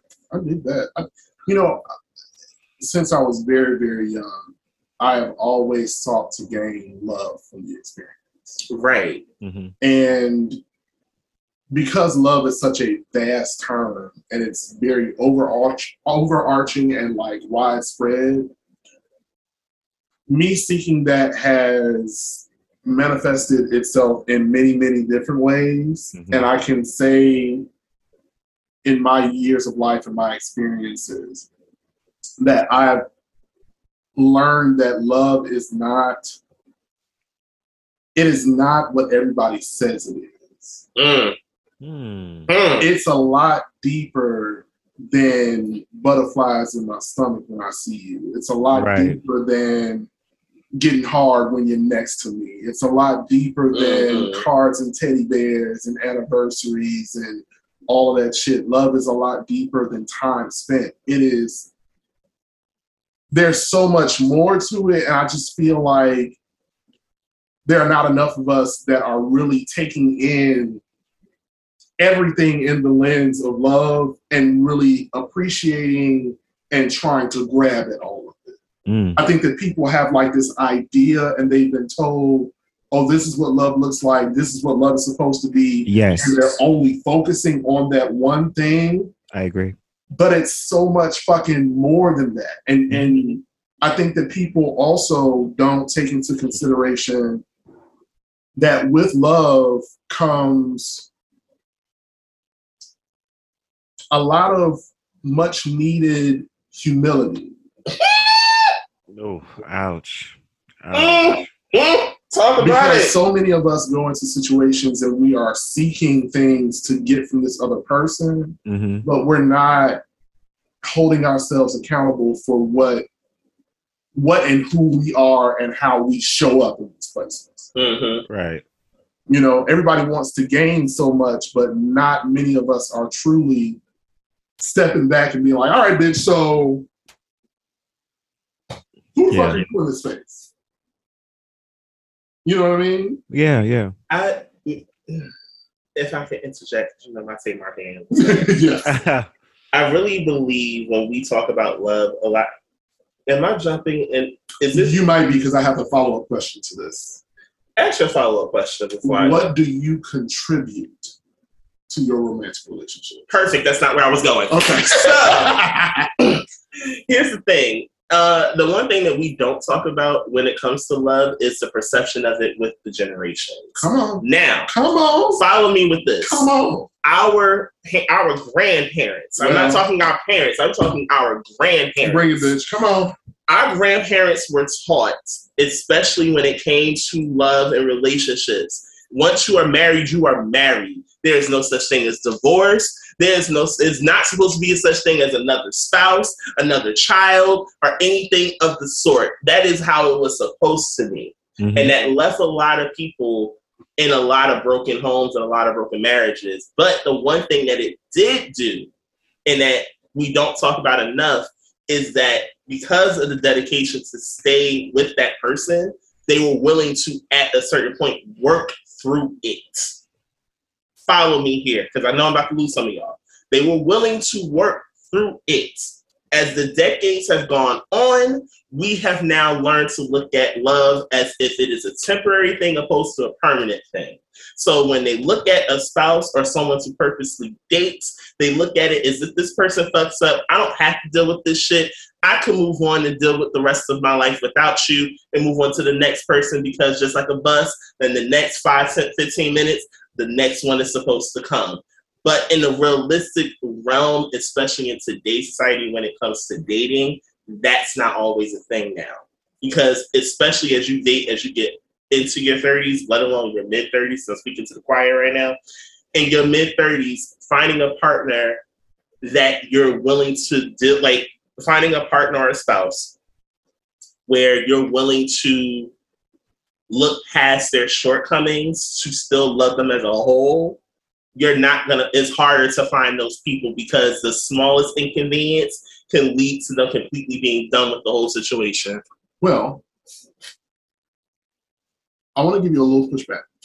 give me some So I want people to understand that while I hear exactly what you're saying about our ancestors and how they dealt with love in their time, I want us to not overlook the fact that a lot of our ancestors were in those relationships as a means of survival fair Mm, which is why they stayed mhm.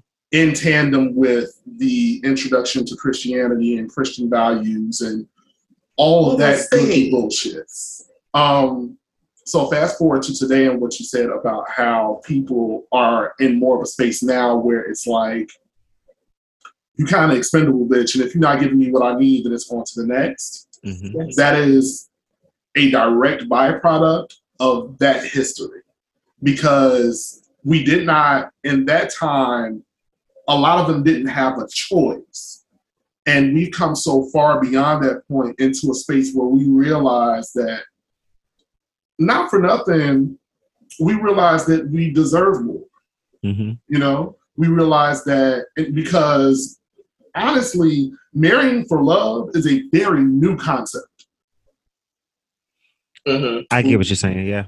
it was really a it, it was it's really Yeah. always been a business contract That's why it feels like that. it's it's been a i'm marrying this woman she's my property now doesn't belong to anyone else they're gonna have my children we're gonna build this family we're gonna build this legacy that's it it wasn't about loving nobody it was about i want you and i need you yeah. i'm gonna take you and that's gonna be it Yep. you know, which is why we have women that the women had to take on the man's last name. It was property.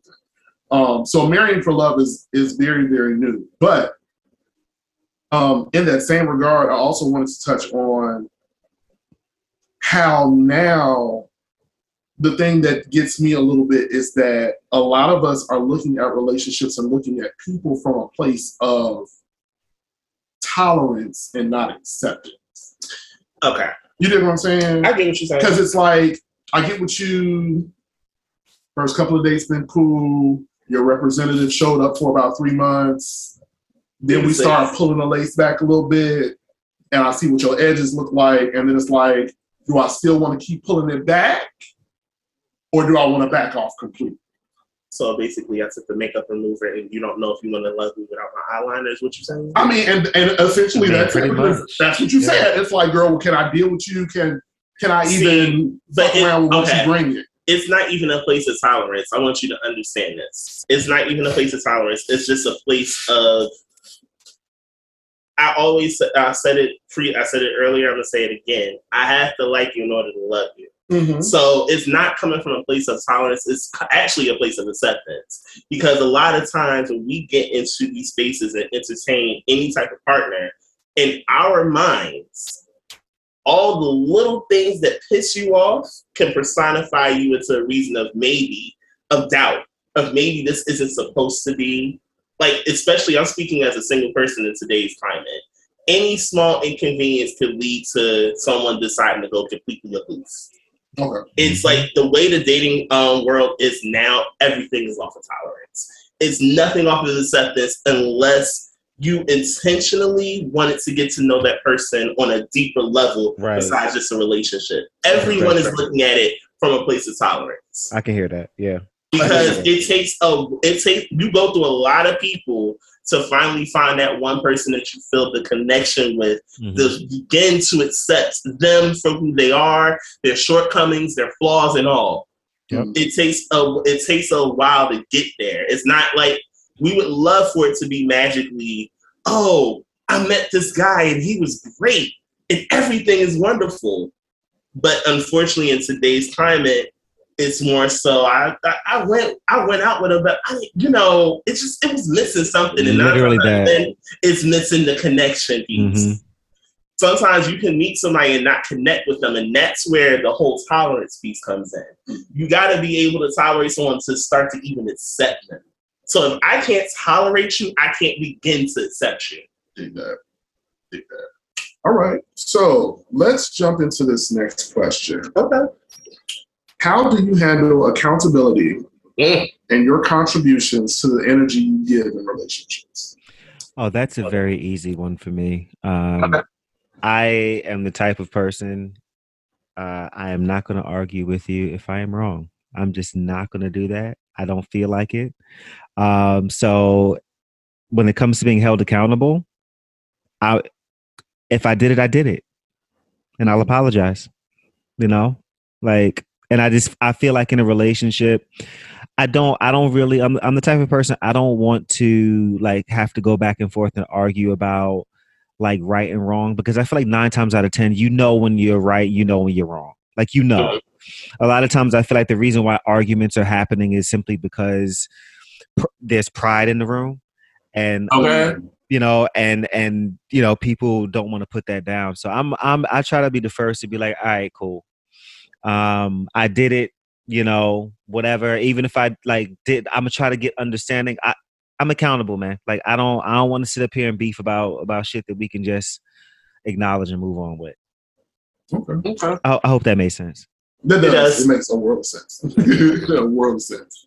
Man, See, you talking to the main bitch that ain't been in a relationship in over eight years. don't So we still in, have in, in June, in June, in You June, in June. but we gonna move on. So I in the four relationships, I only consider one of them to be like more serious, even though that's a whole nother pod.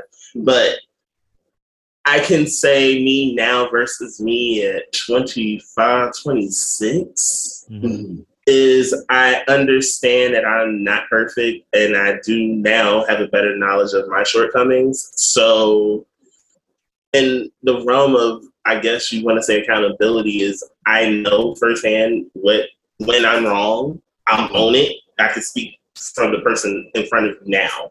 I'll own if I'm wrong. But back then I didn't know how to do it. I didn't know how to have certain conversations. I just was literally on eggshells in my relationships. I didn't know what to do. And let alone it was like my first real serious one. So mm-hmm. I felt like real anxious. I'm like, I don't know if this is gonna work. I don't want to trigger an argument. I'm very much so like Chase, and this is how you know you were doing a pod with three air signs, bitch. Let me tell you something. I, the, I, I don't. Why are we going back and forth about this? Why is this a, why is this an argument? Like? I, I really want to know why this took place two hours ago. Why are we still talking about this? Right. Cause that see that at that point, like that makes me more angry is the fact that I'm like, okay, like you you know, you know you're wrong. And now like are you just trying to make me mad? Like what like what are we like why are we having to waste time doing this? Like I want to do something else. Yeah. Mhm. Yeah, I don't I, like and and uh, Chase, I love what you said about uh, when arguments ensue, that pride is in the room because I think that a lot of us don't realize how real that really is, Mm-hmm. um, and Yeah. breaking down the nuances of conflict and how conflict is needed in relationships. Mhm.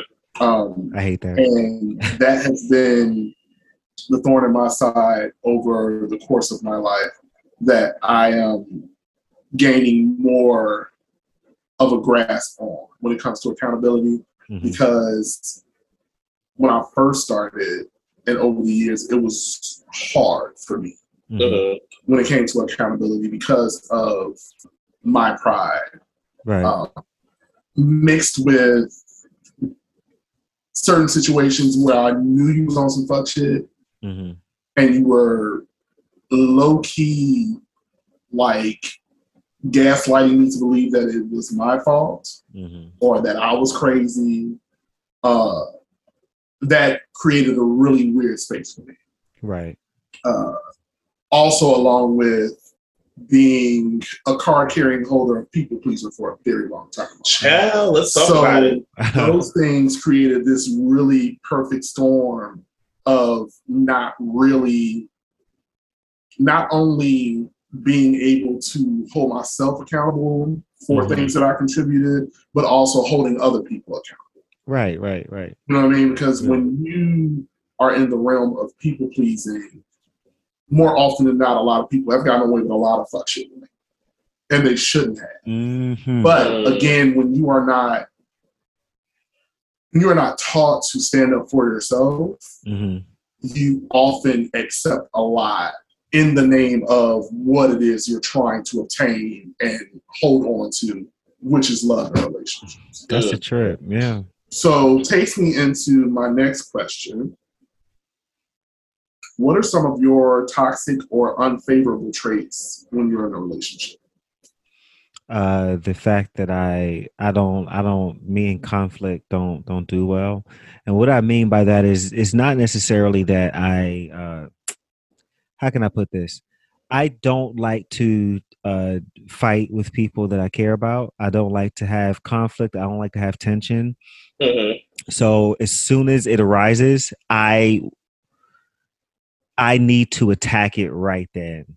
Mhm. um and then if i'm not able to then i start to like spiral mentally and then you feel it in the room and then it's a whole then it just goes to a whole I- it's i am not good with that at all. I am not. So um yeah it's not it's not my jam not my jam not my strong suit I have always had this huge thing with Don who Mirror Chase is conflict because I am the type of person I would not argue with you in the moment.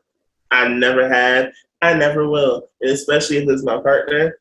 I don't go to sleep mad. However, comma, I'm not going to speak in the moment. Why? Because nine times out of ten, what's on my mind is so bad that we might break up if I say it out loud. So I need a moment to gather my thoughts. i hate that I I can't, as a gem, I can't stand it. A Because- gem raised by two Libras, child, because that's a Libra trait. Yes, it's just like I, I need a minute. I need to process what I want to say to you because if I say it right here, and right now, we're going to go into a full blown shouting match. I can't do it. And not to mention, as a person with high functioning anxiety, baby, I ain't trying to get anxious because the minute I get anxious, I need a minute to calm down. So I anytime there's a conflict or an argument in a relationship, nine times out of ten, I need a minute to process my words and exactly what I want to say. Yeah. Like I'm that intentional, especially even in conflict. Mhm. Like, no, I need to think about this for a second. I'll be right back. yeah yeah, for me, um, oh man,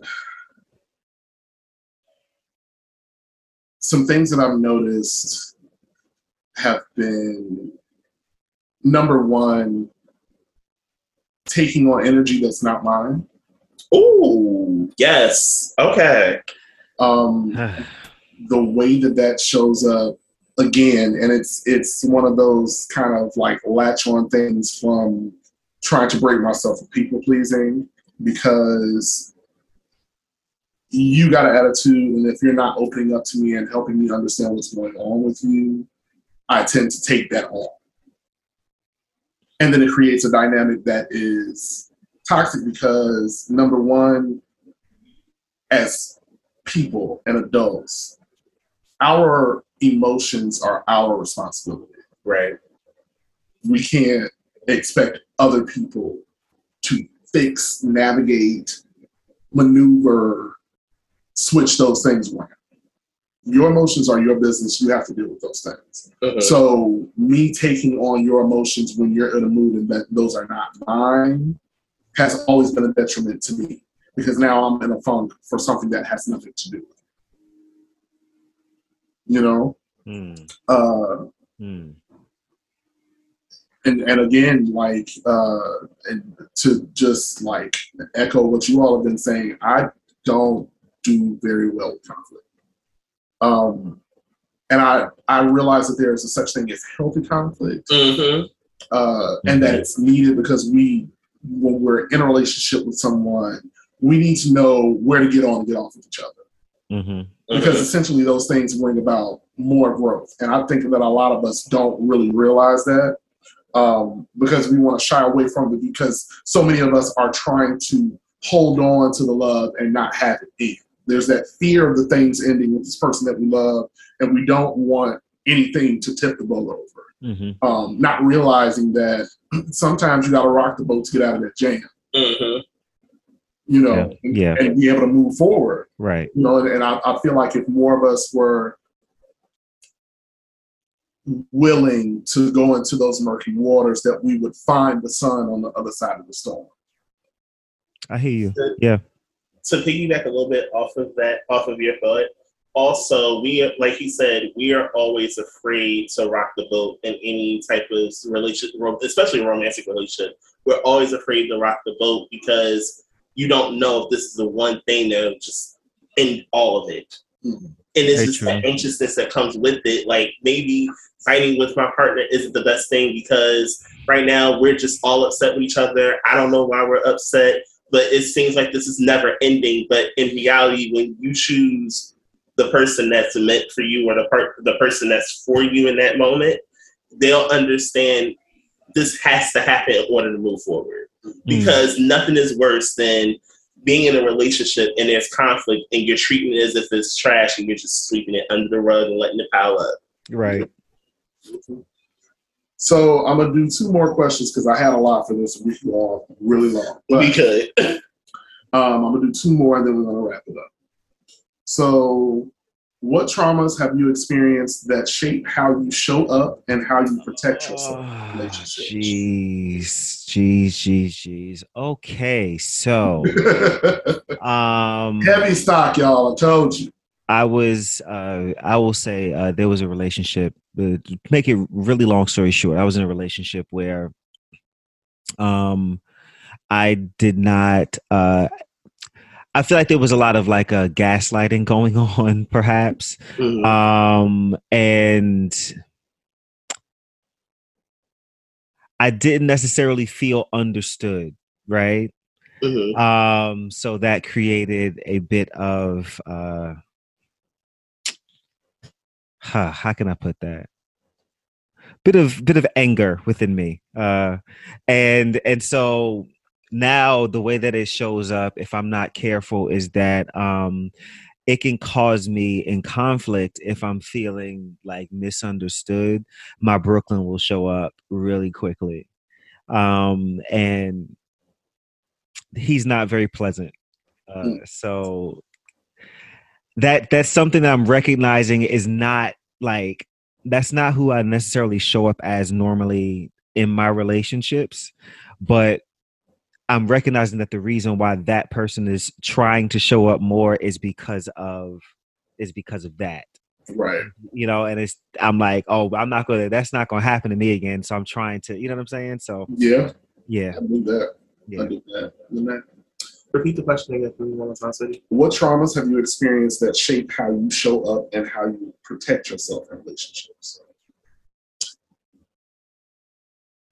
If I feel like the argument is too intense, I'll shut down. Okay. So, like, if I shut down, it's a serious, like, it's not a, I'm getting quiet. It's a, I'm going home and I'm probably not going to speak to you for at least a day shut down. Gotcha. And it's not that per se, you, yeah, you did do something wrong. I'm not going to sugarcoat that part. Nine times out of 10, if I shut down, it's because something went really left. Mhm. And if I'm staying in that moment, I need to leave. That is me protecting myself from getting overly angry. Now, you have regular me, then you have upset me. Then you have I'm done with this shit me, and then it's we gonna fuck this whole shit up me. Mhm. We gonna fuck this whole shit up me is bitch. Underneath my bed is a certain amount of cash. Come bail me the fuck out.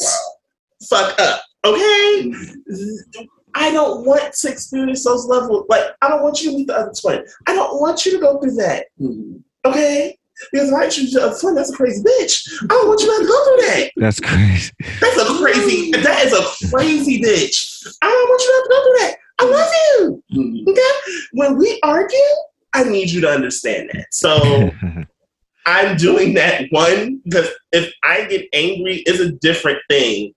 My angry could be my eyes are bloodshot red, and then you see tears, and I am slamming my hand, or it's a there's no conversation, we're just fighting, and I don't want that. Mm-hmm. And I'm not even the type to even want to put my hands on someone I'm romantically involved with at all. Mm-hmm. So it, to even go down the avoid the go down that option, the for, that possible fork in the road, I don't want to do it. Like, just let me go. Yeah. Just, just I'm gonna go home. We'll talk about this later. I gotta go. Yeah. For me, uh, dealing with a lot of emotional manipulation over my life has led me to a space where I've noticed that in a lot of my relationships, it created a distrust in me. hmm So when the arguments show up, um, when everything could be going well, there's always like this sneaking suspicion, um, and it's heightened my intuition really, really high. Yeah, So, yeah, yeah. You know, it I- beats like that. I often see a lot of things before they come, um, and also another way that it's it's that trauma has shown up in me in my protection is that when I break, I break, Hello. You know, Mm. and it's it's been to a point where Oh, jeez. I have when I'm done because that adage of I broke up with you two weeks ago and this is when it finally hit for me. Mm. Oh, yeah, yeah, yeah, yeah, No. yeah. um, and then it, it- to the other person, it looks like I'm done. Right, right. And for me, there's no more conversation. I have made up in my mind Mhm, that this is it. Mhm. This is my stop, and I'm getting off. Yeah, And there's nothing that we have to talk. There's nothing that you can say about this. I am done, and I am moving. Um, and people will look at that as toxic. I don't think that's toxic. Toxic at all.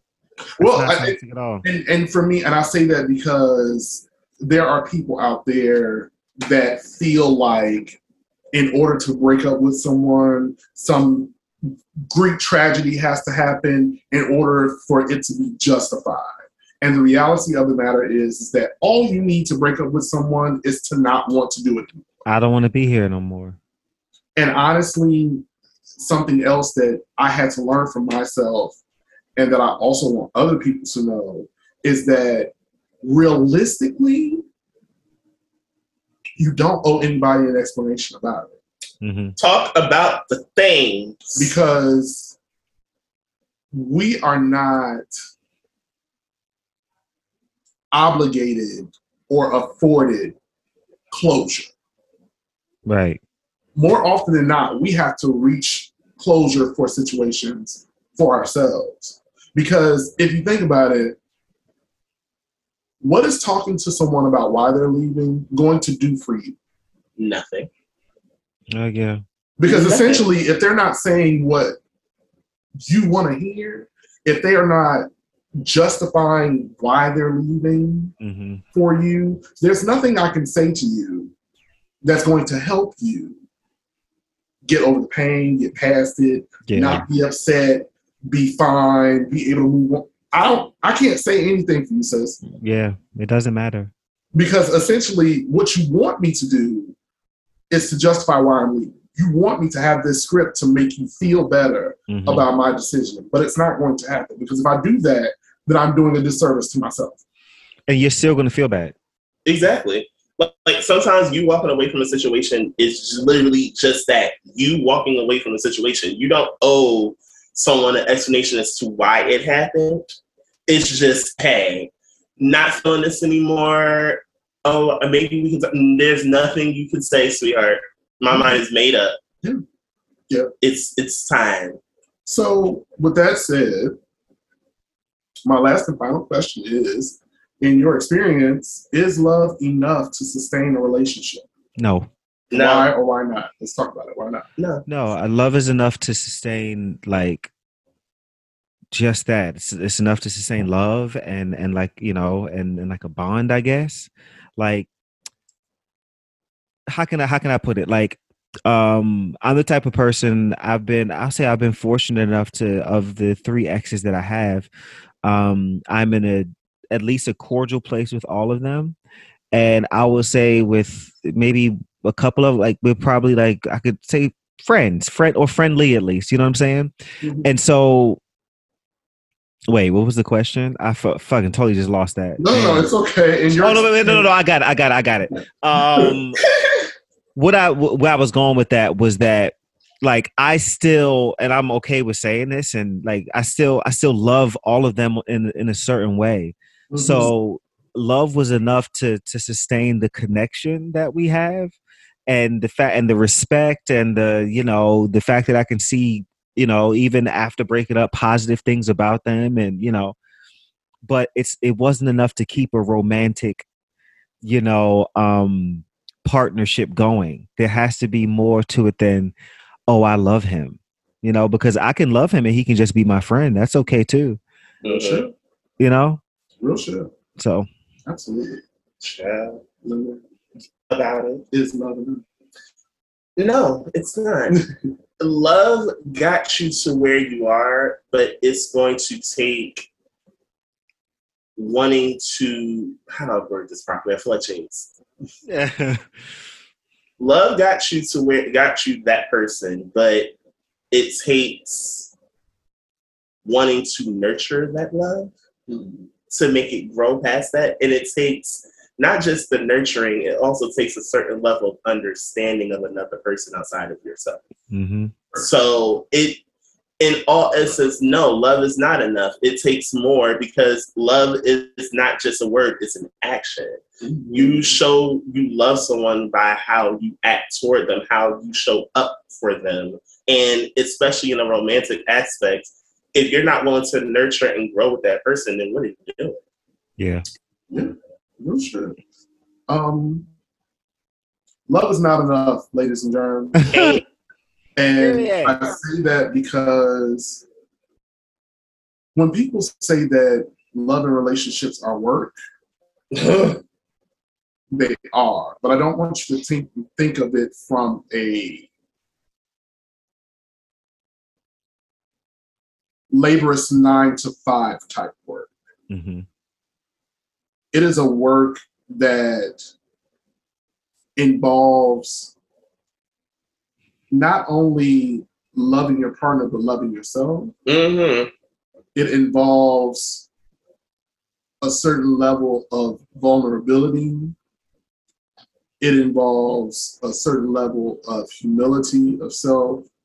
Um, there are so many moving pieces to romantic relationships that we have to take into consideration and actively work towards hmm in order to get the love that we truly seek. I feel like a lot of us show up in these spaces and wanting this love, and we expect for these people to sweep us off of our feet and make us feel better about ourselves and all that shit. right Sweetie, that's that's not love. That's sugar daddy, sis. Yeah. Yeah. That's somebody that's just there. Nobody can come to you and make you feel better about you hmm and we can't expect to put to give honest to people to make us feel love. Like Lonnie said, love is an action. You gotta like, you gotta put in work for that shit. Right.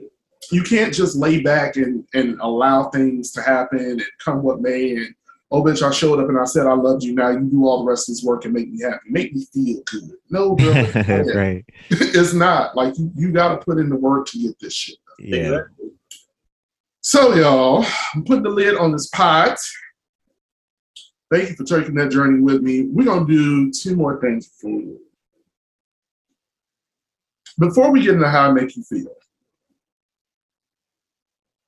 No, scratch that. We're gonna do how I make you feel first, and then we're gonna close out with the burnt biscuits. Okay. So, how make you feel this week comes from our good friends over at Your Diagnonsense.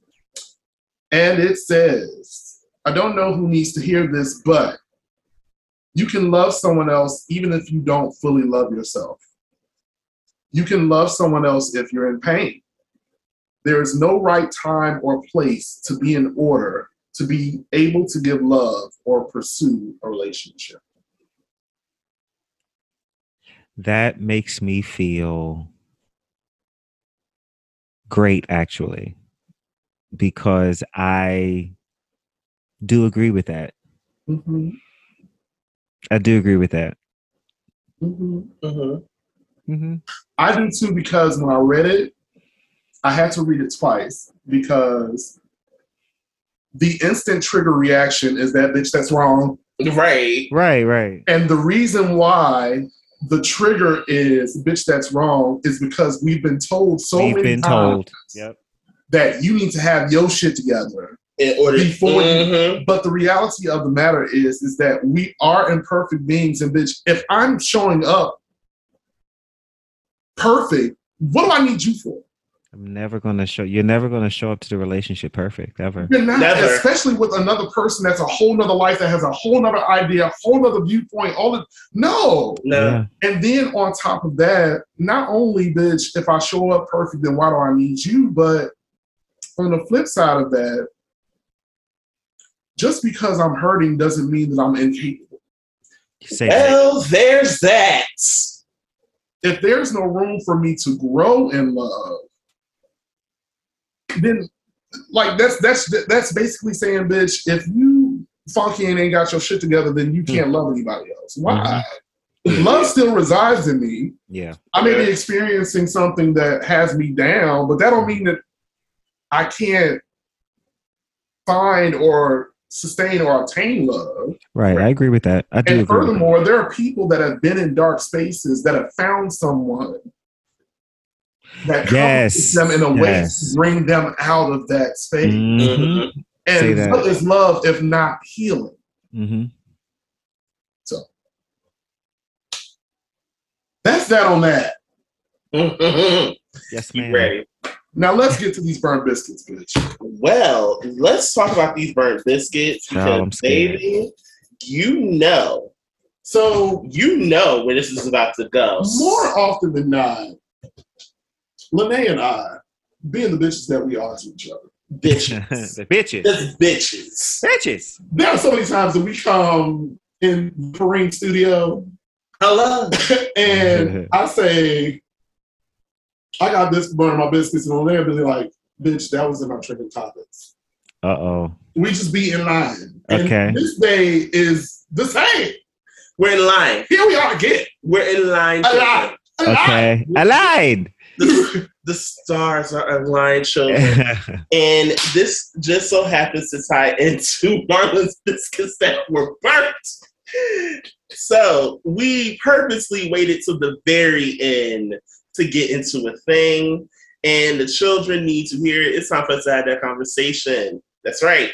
Who declares rapidly spreading monkeypox, uh, monkeypox outbreak a global emergency, health emergency? oh, jeez. Can we? I just want to act like it's not happening. No, we have to act like it happened, and it's time for us to go there.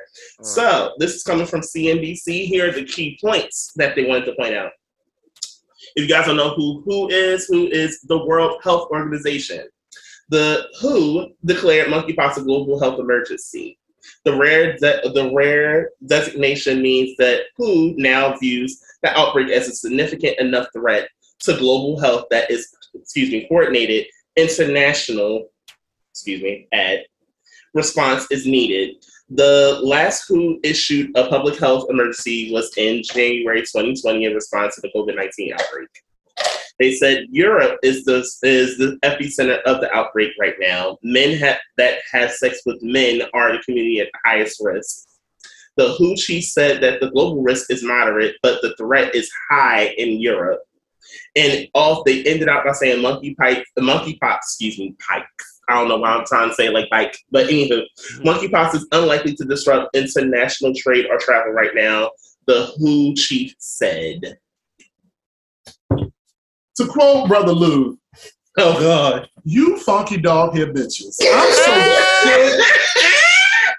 I am Yes. so sick. so sick of y'all. I, and I'm speaking to society. I'm speaking to the government. All you hoes. I'm just I'm sick of y'all and creating these narratives that go against the grain of humanity. Oh my itself. gosh. Bitch, monkeypox is not an STI, ho. Drag it. It is not an STI. Drag It it, is please. not a sissy's disease. It's Drag it.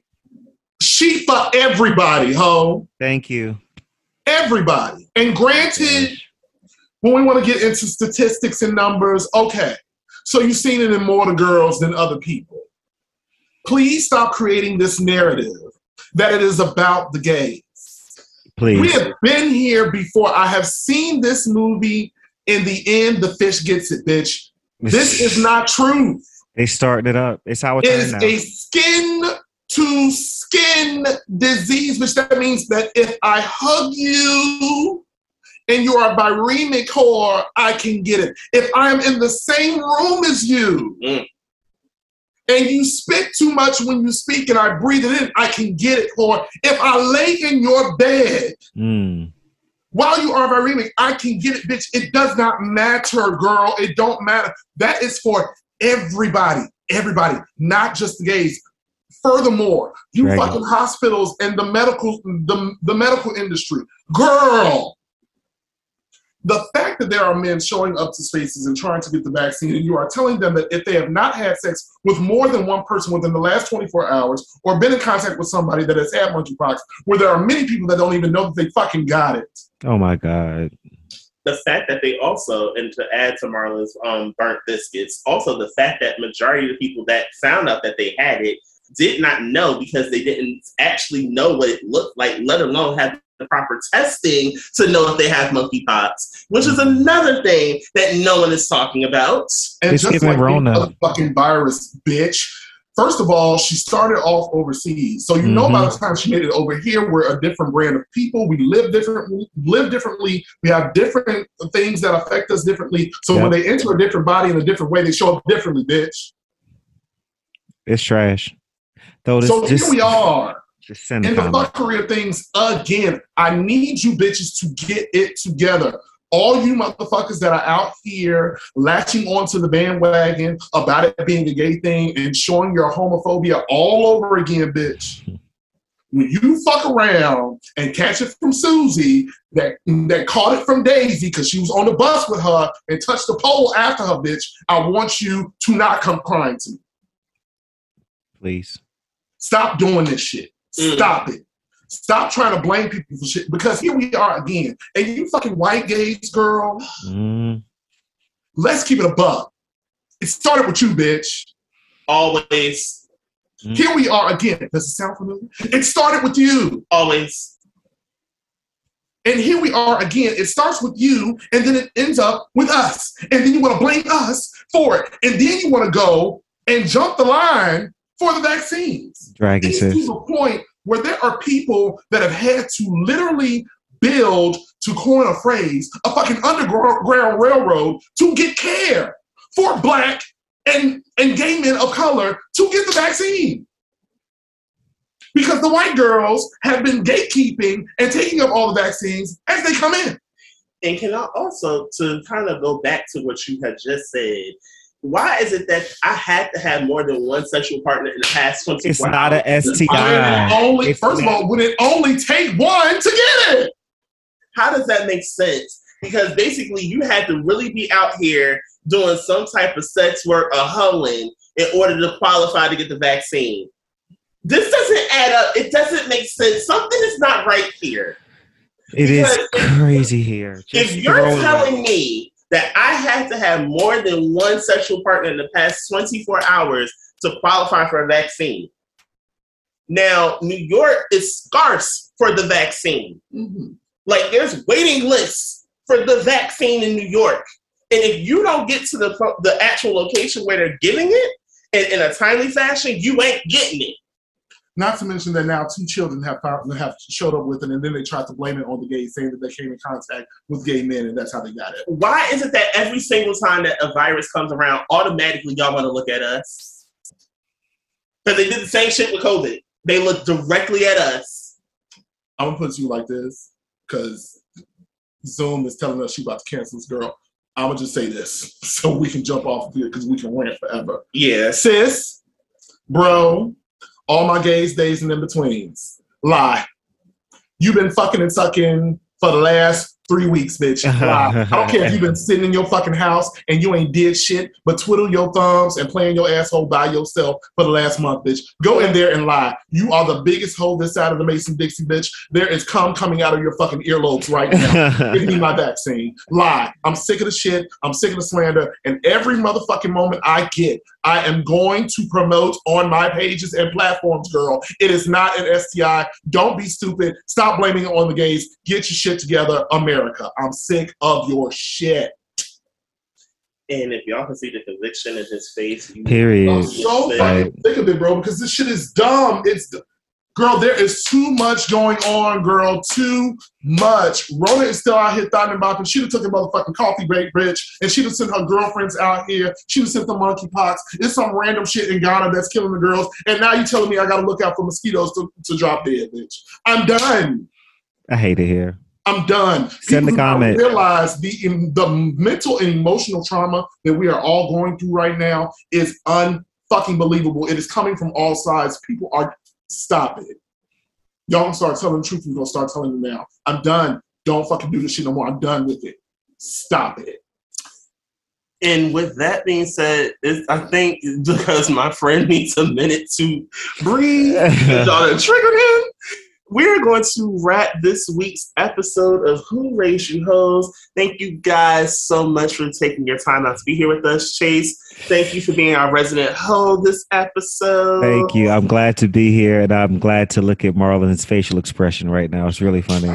Right. so yes, I'm here for it. Thank you for having me. I appreciate it, y'all. As always, guys, thank you guys so much for listening. Please, on all social, that is Twitter and Instagram, as well as Facebook, we are found at WRYH Podcast. For your listener letters, we like those. Send them to at WRYH Podcast at, g- at gmail.com. We will, maybe we'll read them on the show. And hey, this is inquiry. Want us on your show? Want to get, want to drop us a suggestion of what you want to talk about on here? Then drop it. Serious inquiries only. I don't want to hear nothing about no damn fraud help. Um, send it to WRYHpodcast at gmail.com. And very quickly, because we're tight for time, you got the, the daddy sweet mouth over here from the Sweet Talkers. We- what, what's, what are y'all doing? Like, what, what's really going on? Are y'all listening to the content? I Are y'all getting on, into it? Did y'all listen to the cookout? Come on, Are y'all are y'all watching Dragon? Did you subscribe to Kyron's Twitch channel? Are you watching his Twitch journey on YouTube? Come What are you waiting? Stop playing with the girls. What are you waiting for? Stop this.